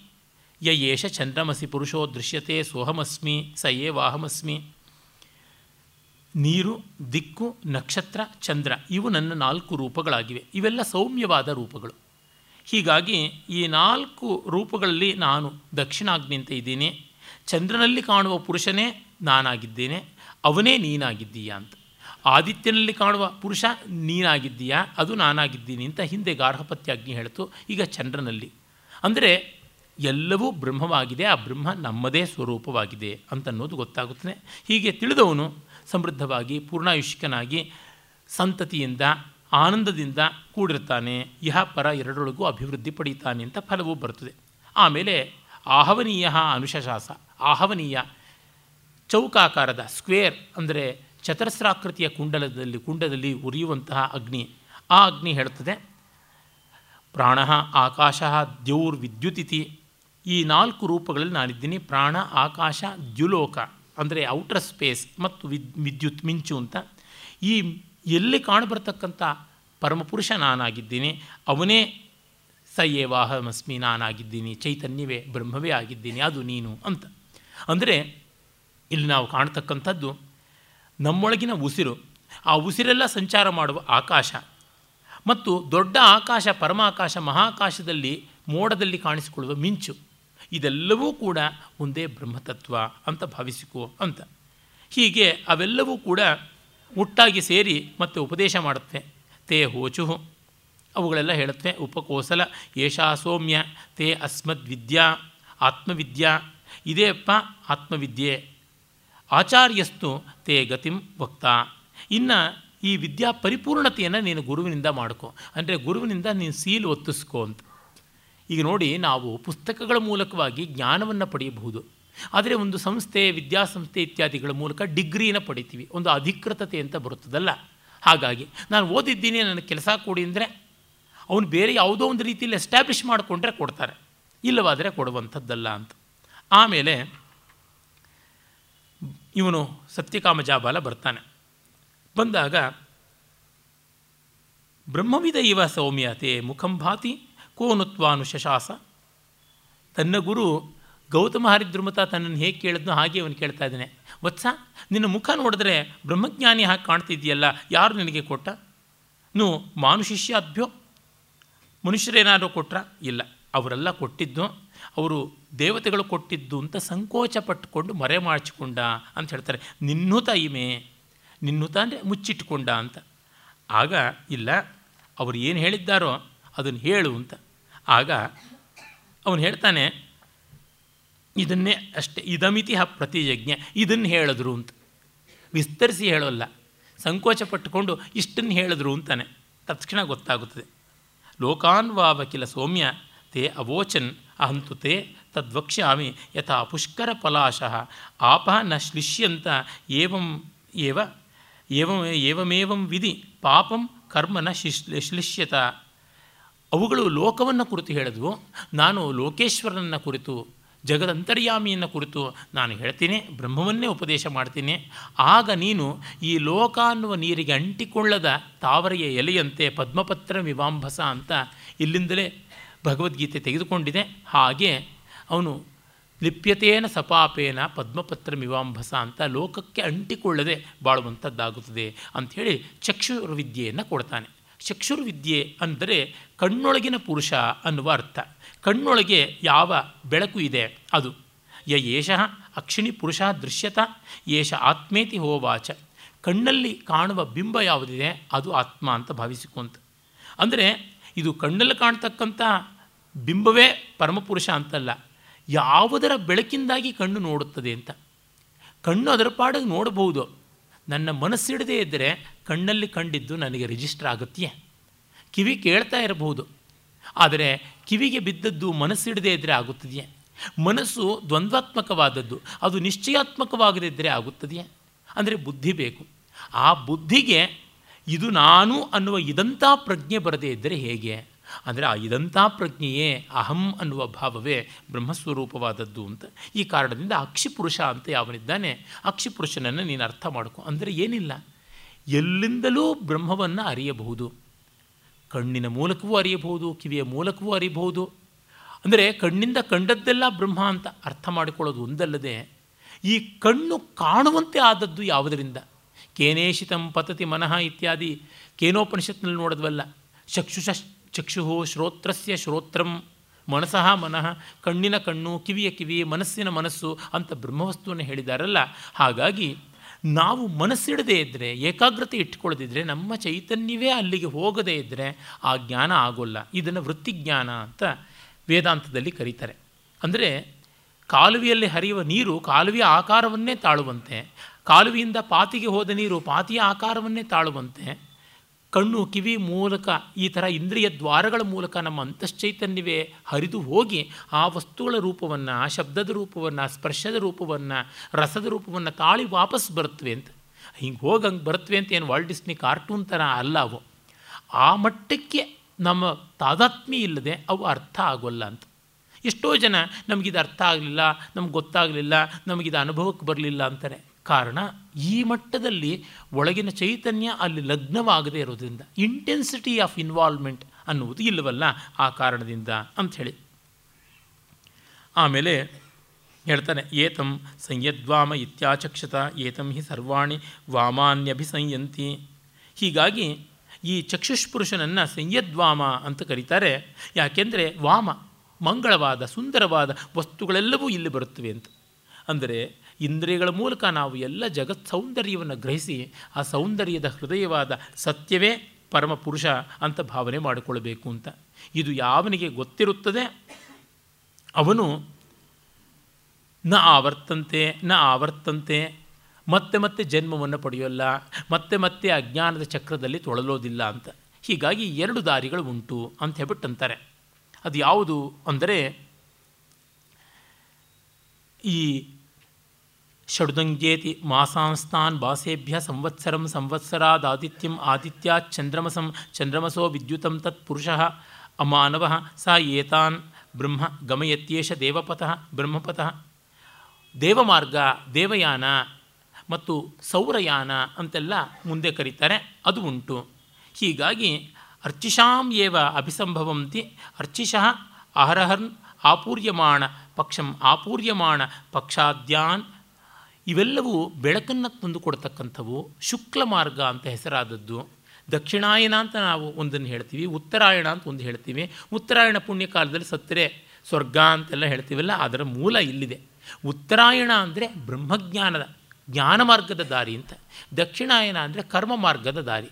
ಈ ಕರ್ಮಾದಿಗಳಿಂದ ಸ್ವರ್ಗ ಸಿಗಬಹುದಾದರೂ ಪುನರ್ಜನ್ಮ ಇರುತ್ತದೆ ಅಂತ. ಅಂದರೆ ಅಜ್ಞಾನ ಹೋಗುವುದಿಲ್ಲ. ಮತ್ತೆ ಮತ್ತೆ ಒಂದು ಸುಖ ಇಂದ್ರಿಯ ಮಾತ್ರದ ಸುಖ ಸಿಗುತ್ತದೆ, ಜೊತೆಗೆ ದುಃಖವೂ ಸಿಗುತ್ತದೆ. ಆದರೆ ಜ್ಞಾನ ಮಾರ್ಗದಿಂದ ಆನಂದ ಸಿಗುತ್ತದೆ. ಆನಂದ ಒಮ್ಮೆ ಬಂದದ್ದು ಹೋಗುವಂಥದ್ದು ಅಲ್ಲ ಅಂತ ಹೇಳಿ ಇದು ಬಹಳ ಮುಖ್ಯವಾಗಿ ಗಮನದಲ್ಲಿ ಇಡಬೇಕು. ಈ ಶುಕ್ಲಕೃಷ್ಣ ಮಾರ್ಗಗಳು. ಭಗವದ್ಗೀತೆಯಲ್ಲಿ ಶುಕ್ಲಕೃಷ್ಣೇ ಗತಿ ಹ್ಯೇತೆ, ಜಗತ ಶಾಶ್ವತಿ ಮತೆ ಏತ್ ಏಕಯಾ ಯಾತ್ಯನಾ ವೃತ್ತಿಂ ಅನ್ಯಯಾ ವರ್ತತೆ ಪುನಃ ಅಂತ. ಒಂದನ್ನು ಕ್ರಮಮುಕ್ತಿ ಅಂತ ಕರೀತಾರೆ. ಅಂದರೆ ಕ್ರಮಕ್ರಮವಾಗಿ ಹೋಗುವುದು, ಇನ್ನೊಂದು ಸದ್ಯೋಮುಕ್ತಿ, ಒಮ್ಮೆಲೆ ಆಗುವಂಥದ್ದು ಅಂತ. ಈ ಕರ್ಮ, ಉಪಾಸನೆ, ಈ ಮತ್ತು ಅಪರಭಕ್ತಿ ಇತ್ಯಾದಿಗಳೆಲ್ಲ ಹೀಗಾಗುತ್ತದೆ. ಆದರೆ ಕೇವಲ ಜ್ಞಾನ ಆ ರೀತಿಯಾದದ್ದು ಅಲ್ಲ ಅಂತನ್ನೋದು ಉಪನಿಷತ್ತಿನ ತಾತ್ಪರ್ಯ. ಅಂದರೆ ಏನು? ಒಮ್ಮೆಲೆ ಹಂಸ ಮಾರ್ಗದಲ್ಲಿ ಹಾರಿ ಹೋಗುವಂತೆ, ಇನ್ನೊಂದು ಮಂಡೂಕ ಮಾರ್ಗದಲ್ಲಿ ನೆಗೆದ ನೆಗೆದು ಹೋಗುವಂತೆ ಅಂತ. ಇದು ಮೇಲೂ ಅದು ಕೀಳು ಅಂತಲ್ಲ. ಇಲ್ಲಿಂದಲೂ ಕಡೆಗೆ ಅಲ್ಲಿಗೆ ಬರಬೇಕು. ಆದರೆ ಅವರ ಶಕ್ತಿ, ಅವರ ಪರಿಪಾಕ, ಅವರ ಪ್ರಯತ್ನ, ಅವರ ತಪಸ್ಸು, ಅವರ ಒಂದು ಪರಿಶ್ರಮದ ಮೂಲಕವಾಗಿ ಆಗುವಂಥದ್ದು ಅಂತ ಗೊತ್ತಾಗುತ್ತದೆ. ಈ ಸತ್ಯವನ್ನೇ ಪ್ರಜಾಪತಿ ಅರ್ಥ ಮಾಡಿಕೊಂಡಿದ್ದು, ಆತ ಪ್ರಜಾಪತಿರ್ ಲೋಕಾನ್ ಅನಭ್ಯತಪತ್. ಅವನು ಲೋಕಗಳನ್ನು ಮಂಗಳಕರವಾಗಿ ನೆಲೆಗೊಳಿಸಬೇಕು ಅಂತ ತಪಸ್ಸು ಮಾಡ್ತಾನೆ. ತೇಷಾಂ ತಪ್ಯಮಾನಾನಾಂ ರಸಾನ್ ಪ್ರಾವಹದಗ್ನಿಂ ಪೃಥಿವ್ಯಾ ವಾಯುಂ ಅಂತರಿಕ್ಷಾತ್ ಆದಿತ್ಯನ್ ದಿವಃ ಆಗ ಭೂಮಿಯ ರಸವಾಗಿ ಅಗ್ನಿಯನ್ನು ತಂದ, ಅಂತರಿಕ್ಷದ ರಸವಾಗಿ ವಾಯುವನ್ನು ತೆಗೆದ, ದ್ಯುಲೋಕದ ಬಾಹ್ಯಾಕಾಶದ ರಸವಾಗಿ ಆದಿತ್ಯನನ್ನು ತೆಗೆದ। ಇವು essence of these three things ಪೃಥ್ವಿ, ಅಂತರಿಕ್ಷ ಮತ್ತು ದ್ಯುಲೋಕ ಅಂತ ಮೂರು ಯಾವುದುಂಟು, ಅವುಗಳಲ್ಲಿ ಅಗ್ನಿ, ವಾಯು, ಆದಿತ್ಯರು ಅಂತ. ಇದನ್ನು ನಾನು ಮತ್ತೆ ಮತ್ತೆ ಹೇಳ್ತಾ ಬಂದಿದ್ದೀನಿ. ಅಗ್ನಿವಾಯು ಆದಿತ್ಯ ಅನ್ನುವ ಸೋಪಾನ ಕ್ರಮವನ್ನು ತುಂಬ ಇಡೀ ವೇದವಾಂಗ್ಮಯ ಹೇಳಿದೆ ಅಂತ. ಕಾರಣ ಇಷ್ಟೇ. ಈ ಭೂಮಿಯಲ್ಲಿಯೇ ಅಗ್ನಿ ಇರುವುದು. ಅಂತರಿಕ್ಷದಲ್ಲಿ ವಾಯು ಇದೆ. ಅದರ ಆಚೆಗೆ ಸೂರ್ಯ. ಹೀಗೆ ಮೂರು ನಮಗೆ ಅತ್ಯಂತ ಮುಖ್ಯವಾಗಿ ಬೇಕಾದದ್ದು. ಮಳೆ ಮೊದಲಾದವು ಆಗುವುದು ಸೂರ್ಯನಿಂದ. ಇಹದ ವ್ಯಾಪಾರ ಆಗುವುದೆಲ್ಲ ಅಗ್ನಿಯಿಂದ. ಅಗ್ನಿ ಅಂದರೆ ಬರೀ ಒಲೆಯಲ್ಲಿ ಬರುವ ಅಗ್ನಿ ಅಂತಲ್ಲ. ಎಂಜಿನ್ನಲ್ಲಿರ್ತಕ್ಕಂಥ ಪೆಟ್ರೋಲ್ನಿಂದ ಉರಿಯತಕ್ಕಂಥ ಅಗ್ನಿಯೂ ಅಗ್ನಿಯೇ. ಜಠರದಲ್ಲಿರುವಂಥ ಜೀರ್ಣಶಕ್ತಿಯನ್ನು ಉಂಟು ಮಾಡುವ ಅಗ್ನಿಯೂ ಅಗ್ನಿಯೇ ಆದಂಥದ್ದು. ದೀಪಗಳಲ್ಲಿ ಬೇರೆ ಬೇರೆ ವಿದ್ಯುತ್ ಪರಿಕರಗಳಲ್ಲಿ ಹೀಗೆ ಎಲ್ಲಿ ನೋಡಿದ್ರೂ ನಮಗೆ ಅಗ್ನಿ ವಿದ್ಯುತ್ ರೂಪದಿಂದ ಅಪಾಮ್ನಪಾತ್ ಅಂತ ನೀರಿಂದ ಬಂದ ಬೆಳಕು, ನೀರಿಂದ ಬಂದಂಥ ಅಗ್ನಿ ಅಂತಲೇ ಕರೀತಾರೆ ವೇದಗಳಲ್ಲಿ. ಅಂದರೆ ಅಗ್ನಿ ಅನ್ನೋದಕ್ಕೆ ವೈಟ್ಯಾಲಿಟಿ ಆನ್ ಅರ್ತ್ ಅಂತ ಅರ್ಥ. ವೈಟ್ಯಾಲಿಟಿ ಇನ್ ಸ್ಪೇಸ್ ಅಂತ ವಾಯು. ದೇಹದ ಒಳಗೆ ಒಂದು ಸ್ಪೇಸ್ ಇದೆಯಲ್ಲ, ನಮಗೆ ಗೊತ್ತಿದೆ.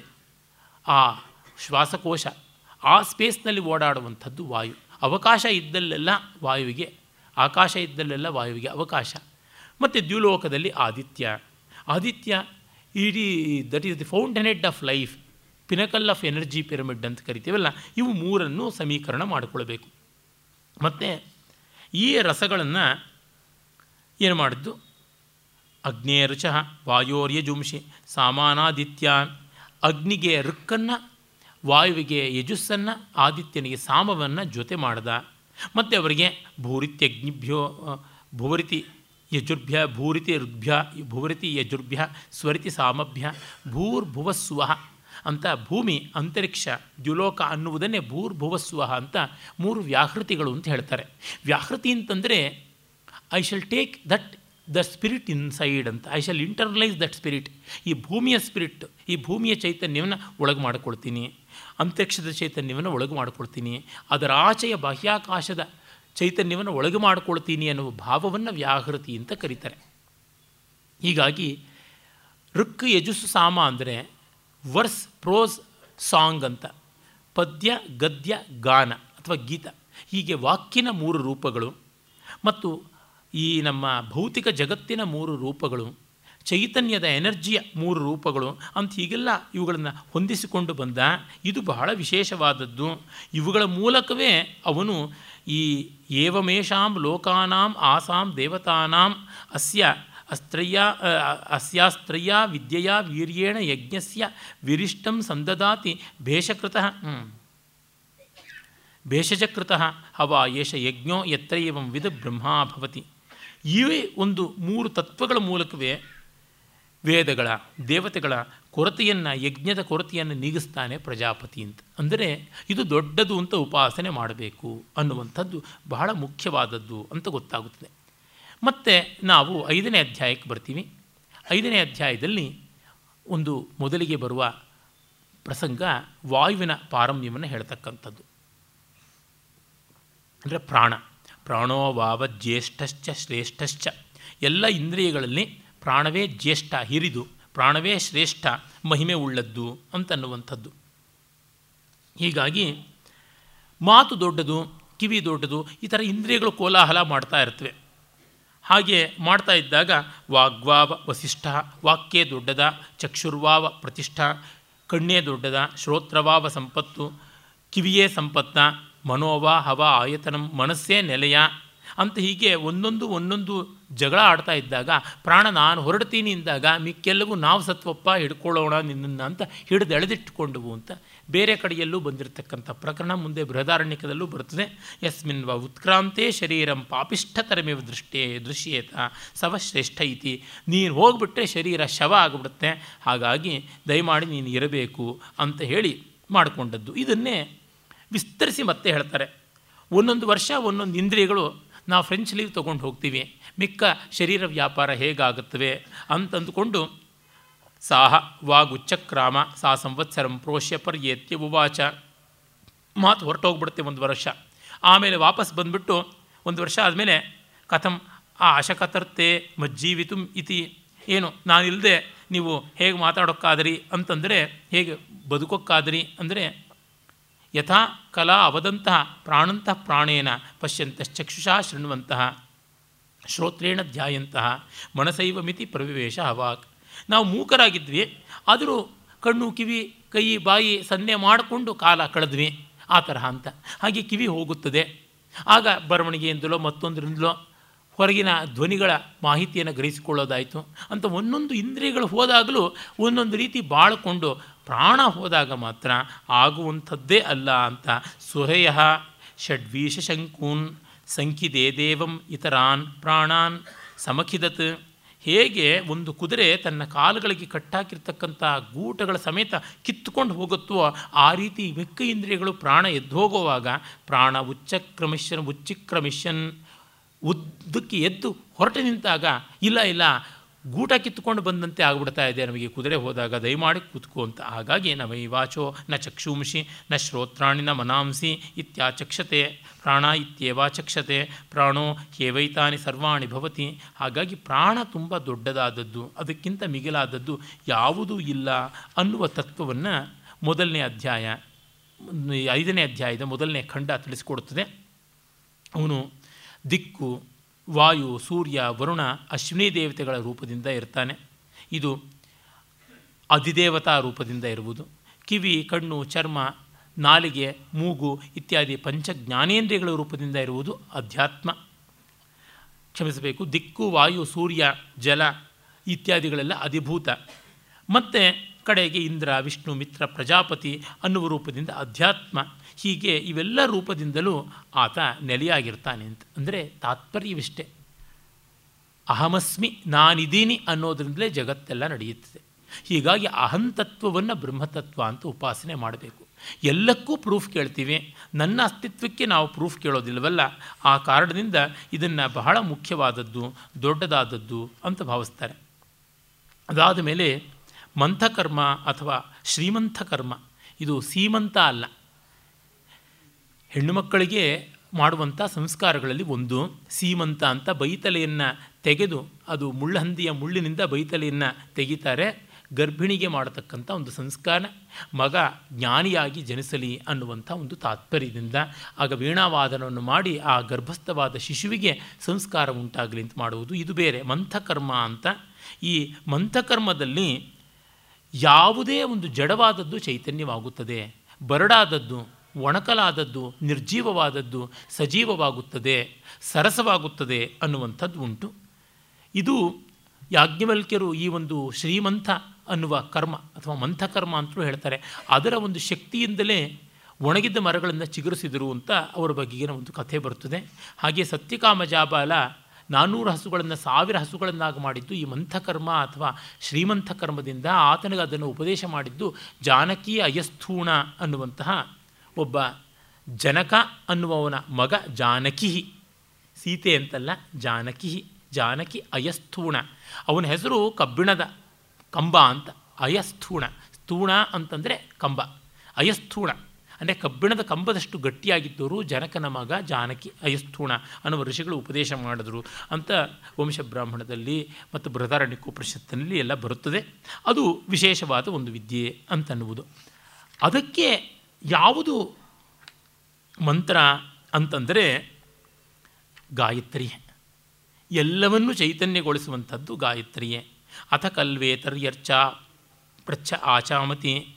ತತ್ಸವಿತುರ್ವೃಣೀಮಃ ಇತ್ಯಾಚಾಮತಿ ವಯಂ ದೇವಸ್ಯ ಭೋಜನಂ ಇತ್ಯಾಚಾಮತಿ ಶ್ರೇಷ್ಠಂ ಸರ್ವಧಾತಮಂ ಇತ್ಯಾಚಾಮತಿ ತುರಂ ಭಗಸ್ಯ ಧೀಮಹೀತಿ ಸರ್ವಂ ಪಿಬತಿ ನಿರ್ಣಿಜ್ಯಕಂ ಸಂಚಮಸಂ ವಾ ಪಶ್ಚಾದಜ್ಞೆ ಸಂವಿಶತಿ ಚರ್ಮಣಿ ವಾಸ್ತಂಡಿಲೆ ವಾ ವಾಚಂಯಮಃ ಅಪ್ರಸಾ ಅಪ್ರಸಾಹ ಸ ಯದಿ ಸ್ತ್ರೀಯಂ ಪಶ್ಯೇತ್ ಸಮೃದ್ಧಂ ಕರ್ಮೇತಿ ವಿದ್ಯಾತ್ ಅಂತ ಹೇಳಿ, ಒಂದೊಂದು ಪಾದಕ್ಕೂ ಒಂದೊಂದು ಆಚಮನ ಮಾಡ್ತಾನೆ ಅಂತ.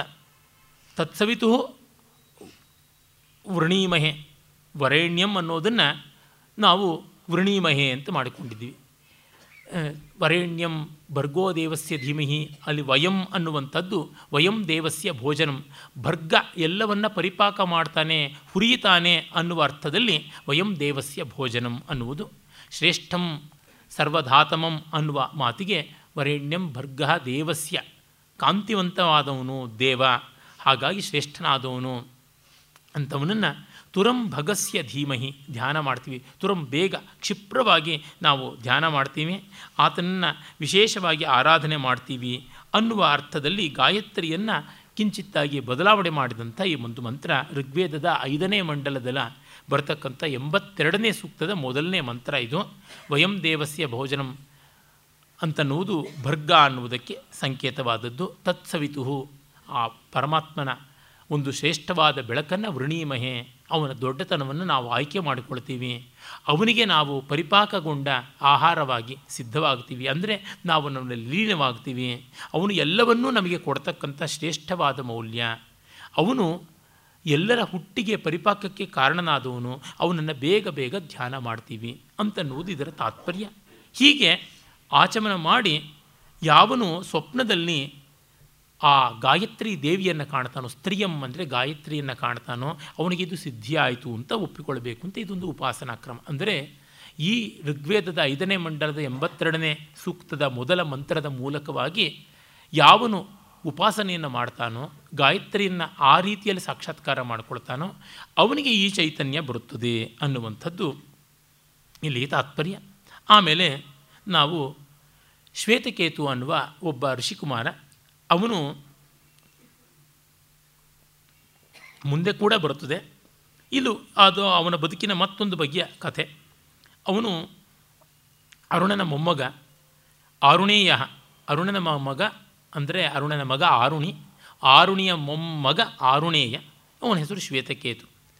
ಅವನು ಪಂಚಾಲರು ಅಂದರೆ ಕುರು ಪಾಂಚಾಲರು ಗಂಗಾ ನದಿಯ ಎರಡು ತೀರಗಳಲ್ಲಿದ್ದಂಥ ಒಂದು ರಾಜವಂಶ ಜನ. ಅಲ್ಲಿಗೆ ಅವನು ಬರ್ತಾನೆ. ಅಲ್ಲಿ ಪ್ರವಾಹಣ ಅಂತ ಒಬ್ಬ ಮಹಾರಾಜ ಇರ್ತಾನೆ. ಅವನು ಜೇವಲನ ಮಗ, ಅವನಿಗೆ ಜೈವಲಿ ಅಂತ ಕರೀತಾರೆ. ಪ್ರವಾಹಣ ಜೈವಲಿಯ ಬಳಿಗೆ ಅವನು ಬರ್ತಾನೆ. ಬಂದಾಗ ಅವನು ಪ್ರವಾಹಣ ಜೈವಲಿ ಹೇಳ್ತಾನೆ. ಶ್ವೇತಕೇತುರು ಹಾರುಣೇಯ ಪಾಂಚಾಲಾನಾಂ ಸಮಿತಿ ಸಮಿತಿ ಮೇಯಾಯ ತಮ್ಮ ಪ್ರವಾಹಣೋ ಜೈವಲಿರುವಾಚ ಕುಮಾರ ಅನುತ್ವಾಶಿಷ್ಯತ್ ಪಿತೇತ್ಯನುಹಿ ಭಗವಾನ್ ಇತಿ. ಅಪ್ಪ, ಏನು ನಿನ್ನ ತಂದೆ ನಿನಗೆ ವಿದ್ಯೋಪದೇಶ ಮಾಡಿದ್ದಾರೆಯೋ ಅಂತ ಹೇಳ್ಬಿಟ್ಟು ಅಂತಾನೆ. ಹೌದು, ಮಾಡಿದ್ದಾರೆ ಅಂತ. ಆಗ ಅವನು ಒಂದು ಪ್ರಶ್ನೆಯನ್ನು ಕೇಳ್ತಾನೆ. ಇಲ್ಲಿಂದ ಜನ ಎಲ್ಲಿಗೆ ಹೋಗ್ತಾರೆ? ಯತಃ ಅಧಿಪ್ರಜಾ ಪ್ರಯಂತೀತಿ. ಇಲ್ಲಿಂದ ಜೀವರಾಶಿ ಮರಣ ಹೊಂದಿದ ಮೇಲೆ ಎಲ್ಲಿಗೆ ಹೋಗುತ್ತದೆ? ನ ಭಗವ ವೇತ್ತ ನನಗೆ ಗೊತ್ತಿಲ್ಲ ಸ್ವಾಮಿ. ಯಥಾ ಪುನರಾವರ್ತಂತ ಎಲ್ಲಿಂದ ಬರ್ತಾರೆ? ಹೇಗೆ ಬರ್ತಾರೆ? ನ ಭಗವ ಇತಿ ವೇತ್ತ ಅದು ನನಗೆ ಗೊತ್ತಿಲ್ಲ ಅಂತ ಹೇಳ್ಬಿಟ್ಟು ಅಂತಾನೆ. ಆಗ ಹೇಳ್ತಾನೆ ದೇವಯಾನಸ್ಯ ಪಿತೃಯಾನಸ್ಯ ಚ ವ್ಯಾವರ್ತನಾ ಪಥ, ದೇವಯಾನ ಪಿತೃಯಾನ ಅಂದರೆ ಕರ್ಮ ಮಾರ್ಗದ ಮೋಕ್ಷ, ಅದು ಕ್ರಮಮುಕ್ತಿ. ಜ್ಞಾನ ಮಾರ್ಗದ ಮೋಕ್ಷ, ಅದು ಸದ್ಯೋಮುಕ್ತಿ. ಇವೆರಡು ಹೇಗೆ ಅನ್ನುವಂಥದ್ದನ್ನು ಅರ್ಥ ಮಾಡಿಕೊಂಡಿದ್ದೀಯಾ? ನನಗೂ ಅದು ಗೊತ್ತಿಲ್ಲ ಅಂತಂತಾನೆ ಆಮೇಲೆ ಯಥಾಸೋ ಲೋಕ ನ ಸಂಪೂರ್ಯತ ಈ ಲೋಕ ತುಂಬುತ್ತಾ ಇಲ್ಲ ಅಂತ ಗೊತ್ತಿದೆಯಾ ನಿನಗೆ? ಅಷ್ಟೆಲ್ಲ ಜನ ಬರ್ತಾ ಇದ್ದರೂ ಈ ಲೋಕ ಓವರ್ಫ್ಲೋ ಆಗ್ತಾ ಇಲ್ಲ ಅಂತ. ಈಗ ಆಗ್ತಾ ಇದೆ ಪಾಪ್ಯುಲೇಷನ್ ಜಾಸ್ತಿಯಾಗಿ ಅಂತ ನಾವು ಅಂದ್ಕೋಬಹುದು. ಆದರೆ ಇನ್ನೊಂದು ಕಡೆ ಪಾಪ್ಯುಲೇಷನ್ ಕಡಿಮೆ ಆಗ್ತಾ ಇದೆ. ಖನಿಜ ಸಂಪತ್ತಿನದಿರ್ಬೋದು ಪ್ರಾಣಿ ಸಂಪತ್ತಿನದಿರ್ಬೋದು ವನಸ್ಪತಿ ಸಂಪತ್ತಿನದಿರ್ಬೋದು ಆ ಅರ್ಥದಲ್ಲಿ ಬ್ಯಾಲೆನ್ಸ್ ಇದೆ. Energy can neither be destroyed not be created ಅಂತ. ಏನು, ಹೇಗೆ ಅಂತೆಲ್ಲ ಪ್ರಶ್ನೆಯನ್ನು ಕೇಳ್ತಾನೆ. ಇದ್ಯಾವುದೂ ಗೊತ್ತಿಲ್ಲ ಅಂದರೆ ಅಥಾನು ಕಿಂ ಅನುಶಿಷ್ಟ ಅವೋಚ. ನೀನು ಪಾಠ ಕಲ್ತಿದ್ದೀನಿ, ತಂದೆ ಹತ್ರ ಹೇಳ್ತೀಯಲ್ಲಪ್ಪ, ಏನು ಎಂಥದ್ದು ಅಂತಂತಾನೆ. ಆಗ ಅವನಿಗೆ ತುಂಬ ಬೇಜಾರಾಗುತ್ತದೆ. ಆ ತಕ್ಷಣ ತಂದೆಯ ಬಳಿಗೆ ಹೋಗ್ಬಿಟ್ಟು ಪಿತುರರ್ಧಮೇ ಯಾಯ, ಸಹೋವಾಚ, ಅನನುಶಿಷ್ಟವಾವ, ಕಿಲ ಮಾ ಭಗವಾನ್, ಅಬ್ರವೀದ್ ಅನುತ್ವಾ ಶಿಶಮಿತಿ. ಅಪ್ಪ, ನೀನೇನು ನನಗೆ ಪಾಠ ಕಲಿತಿದ್ದೀನಿ, ಕಲಿಸಿದ್ದೀನಿ ಅಂತೀಯಲ್ಲ, ನಾನು ಪಾಠ ಕಲಿತಿದ್ದು ಹೌದಾ, ನೀನು ಹೇಳಿದ್ದು ಹೌದಾ ಅಂತ. ಆ ಐದು ಪ್ರಶ್ನೆಗಳನ್ನು ಹಾಕಿದ ಅವನು ಕ್ಷತ್ರಿಯ. ಅಲ್ಲಿ ನೋಡಿ ಅವನು ಹೇಳ್ತಾನೆ, ಪ್ರವಾಹಣ ಜೈವಲಿ ಪಂಚಮ ರಾಜನ್ಯ ಬಂಧು ಪ್ರಶ್ನಾನ್ ಅಪ್ರಾಕ್ಷಿತ್. ಆ ರಾಜಬಂಧು ಅಂತಂದರೆ ಬ್ರಹ್ಮಬಂಧು ಅನ್ನೋದು ಒಂದು ಉಪೇಕ್ಷ. ಅವನು ಬ್ರಾಹ್ಮಣ ಅಲ್ಲ, ಬ್ರಾಹ್ಮಣರ ನೆಂಟ ಅಷ್ಟೇ ಅಂತ. ಅವನು ಕ್ಷತ್ರಿಯ ಅಲ್ಲ, ಕ್ಷತ್ರಿಯರ ನೆಂಟ ಅಂದರೆ ಒಂದು ಬೈಗಳು. ಅವನು ಉಪೇಕ್ಷೆಯಿಂದ ಹೇಳ್ತಾನೆ. ಅವನು ಕೇಳ್ತಾ ಇದ್ದಾನೆ ನೈಕಂಚಕ, ನೈಕಂಚನ ಅಶಕಂ ವಿವಕ್ತು ಮಿತಿ ಅಶಕಂ ಆಗಲಿಲ್ಲ, ವಿವಕ್ತು ಹೇಳೋದಕ್ಕೆ ನನಗೆ ಒಂದಕ್ಕೂ ಉತ್ತರ ಆಗಲಿಲ್ಲ. ಏನು ಮಾಡೋದು? ಈ ಥರ ನನಗೆ ಅಭಿಮಾನವಾಯ್ತಲ್ಲ ಅಂತಂದರೆ ತಂದೆ ಹೇಳ್ತಾನೆ, ನೀನು ಕೇಳೋ ಪ್ರಶ್ನೆಗಳಿಗೆ ಉತ್ತರ ಗೊತ್ತಿದ್ದರೆ ನಾನು ಹೇಳ್ತಾ ಇರಲಿಲ್ವಪ್ಪ. ನನಗೂ ಅದು ಗೊತ್ತಿಲ್ಲ. ನಾವಕ್ಷಮಿತಿ ಅವೇದಯಿಷ್ಯಂ ನನಗೆ ಗೊತ್ತಾಗಲಿಲ್ಲ, ಗೊತ್ತಿಲ್ಲ ಅಂತ. ನೋಡಿ, ಮಗನಿಗಿದ್ದ ಆರೋಗ್ಯನ್ಸ್ ತಂದೆಗಿಲ್ಲ. ಸಹ ಗೌತಮೋ ರಾಜ್ಞ ಅರ್ಧಮೇಯಾಯ. ತಸ್ಮೈ ರಾಜನ ಹತ್ತಿರಕ್ಕೆ ಹೋಗ್ಬಿಟ್ಟು ಅಪ್ರಾಪ್ತಯಾರ್ಹಾಂಚಕಾರ. ಅವನ ಬಳಿಗೆ ಹೋಗ್ತಾನೆ. ಅವನಿಗೆ ಆತಿಥ್ಯವನ್ನು ಮಾಡ್ತಾನೆ. ಆಮೇಲೆ ಹೇಳ್ತಾನೆ, ಮಾನುಷಸ್ಯ ಭಗವನ್ ಗೌತಮ ವಿತ್ತಸ್ಯ ವರಂ ಏನು ದುಡ್ಡು ಬೇಕು, ಏನು ಕಾಸು ಬೇಕು ಹೇಳಿ ಗೌತಮ ಗೋತ್ರದವರು ಆರುಣಿ ಮಹರ್ಷಿಗಳು ಬಂದಿದ್ದಾರೆ ಅಂದರೆ ಅಲ್ಪ ಸ್ವಲ್ಪವೇ. ಏನು ಬೇಕು, ಏನು ಸತ್ಕಾರ ಬೇಕು, ಏನು ಸಂಪತ್ತು ಬೇಕು ಅಂತ. ಆಗವನು ಹೇಳ್ತಾನೆ ತವೈವ ರಾಜನ್ ಮಾನುಷಂ ವಿತ್ತಂ ಯಾಮೇವ ಕುಮಾರಸ್ಯಾಂತೆ ವಾಚಮಭಾಷತಾ ತಾಮೇವ ಮೇ ಬ್ರೂಹೀತಿ ನನಗಿದೆಲ್ಲ ದುಡ್ಡು ಬೇಡ. ಇದು ನೋಡಿ ನಚಿಕೇತನ ಮಾತುಗಳನ್ನು ನಮಗೆ ನೆನಪಿಗೆ ತರುತ್ತದೆ. ನವಿತ್ತೇನ ತರ್ಪಣೀಯ ಮನುಷ್ಯ, ತವೈವ ವಾಹಾಹ ಸ್ತ್ರೀಯ, ಹೆಣ್ಣು ಹೊನ್ನು ಮಣ್ಣು, ಎಲ್ಲವೂ ನಿನ್ನದೇ ಇರಲಿ. ನಿನ್ನ ಕುದುರೆಗಳು, ನಿನ್ನ ಆನೆಗಳು, ನಿನ್ನ ರಥ ಎಲ್ಲ ನಿಂದಿರಲಿ. ನನಗೆ ಬೇಕಾಗಿದ್ದು ಜ್ಞಾನ. ಹಾಗೆ ಅಂತ ಹೇಳಿಕೊಂಡು, ತವೈವ ರಾಜನ್ ಮಾನುಷಂ ವಿತ್ತಂ ಇದೆಲ್ಲ ನಿನ್ನದೇ ಆಗಿರಲಿ ನಿನ್ನ ದುಡ್ಡು ನಿಂದೇ ಇರಲಿ, ನನ್ನ ಮಗನಿಗೆ ನೀನು ಯಾವ ಪ್ರಶ್ನೆ ಕೇಳಿದೆಯೋ ಅದಕ್ಕೆ ಉತ್ತರ ಬೇಕಾಗಿದೆ ಅಂತ ಹೇಳ್ಬಿಟ್ಟಂತಾನೆ. ಆಮೇಲೆ ಅವನು ಹೇಳ್ತಾನೆ ತಮ್ಮ ಚಿರಂ ವಸ, ನೀನು ಹಾಗಿದ್ರೆ ಇಲ್ಲಿಯೇ ದೀರ್ಘಕಾಲ ಇರು ಅಂತಾನೆ.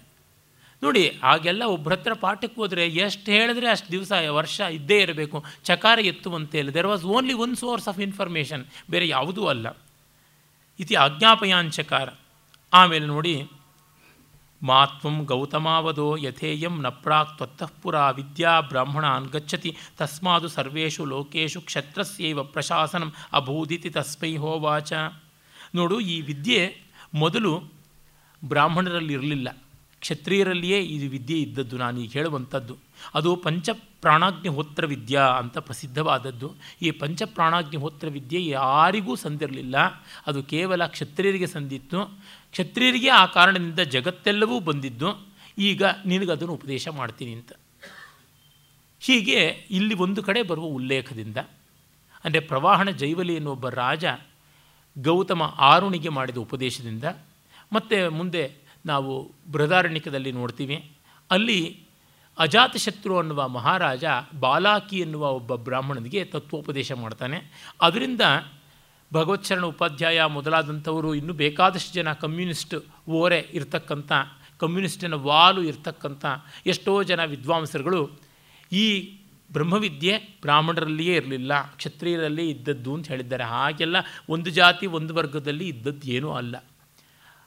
ಲಾಂಛನಪ್ರಾಯವಾಗಿ ಮಾತ್ರ ಹೇಳ್ತಾ ಇರ್ತಕ್ಕಂಥದ್ದು. ಯಾಕೆಂದರೆ ಬ್ರಹ್ಮವಿದ್ಯೆಯನ್ನು ಅನೇಕ ರೂಪದಲ್ಲಿ ಬೇರೆ ಬೇರೆಯವರು ಪಡ್ಕೊಳ್ತಾನೇ ಇದ್ದಾರೆ ಅಂತ ಆದಮೇಲಿಂದ ಇವನಲ್ಲಿ ಮಾತ್ರ ಇದ್ದಿದ್ದ, ಈಗ ಬೇರೆಯವರಲ್ಲೆಲ್ಲ ಇದ್ದಿದ್ದು ಗೊತ್ತಾಗಲ್ವ?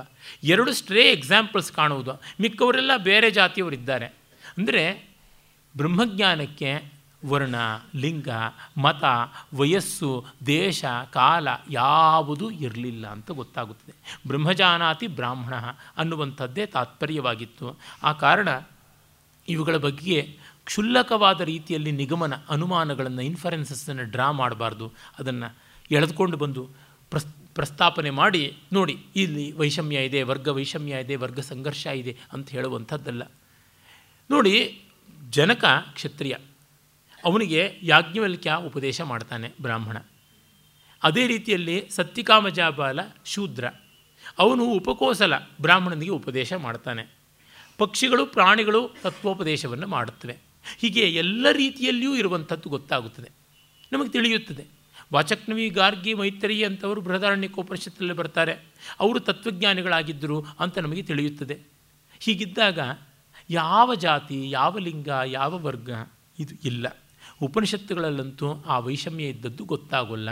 ಇದು ಕೇವಲ ಈ ಒಂದು ಬಗೆಯ ಪಂಚಪ್ರಾಣಾಗ್ನಿಹೋತ್ರ ವಿದ್ಯಾ ಪ್ರಶಂಸಾ ರೂಪವಾಗಿ ಬಂದಿದ್ದಷ್ಟೇ ಹೊರತು ಮತ್ತೇನು ಅಲ್ಲ ಅನ್ನುವಲ್ಲಿಗೆ ಈ ಹೊತ್ತಿನ ಭಾಗವನ್ನು ಮುಗಿಸಿ ನಾಳೆ ದಿವಸ ನಾವು ಪಂಚಪ್ರಾಣಾಗ್ನಿಹೋತ್ರ ವಿದ್ಯೆಯನ್ನು ನೋಡೋಣ. ನಮಸ್ಕಾರ.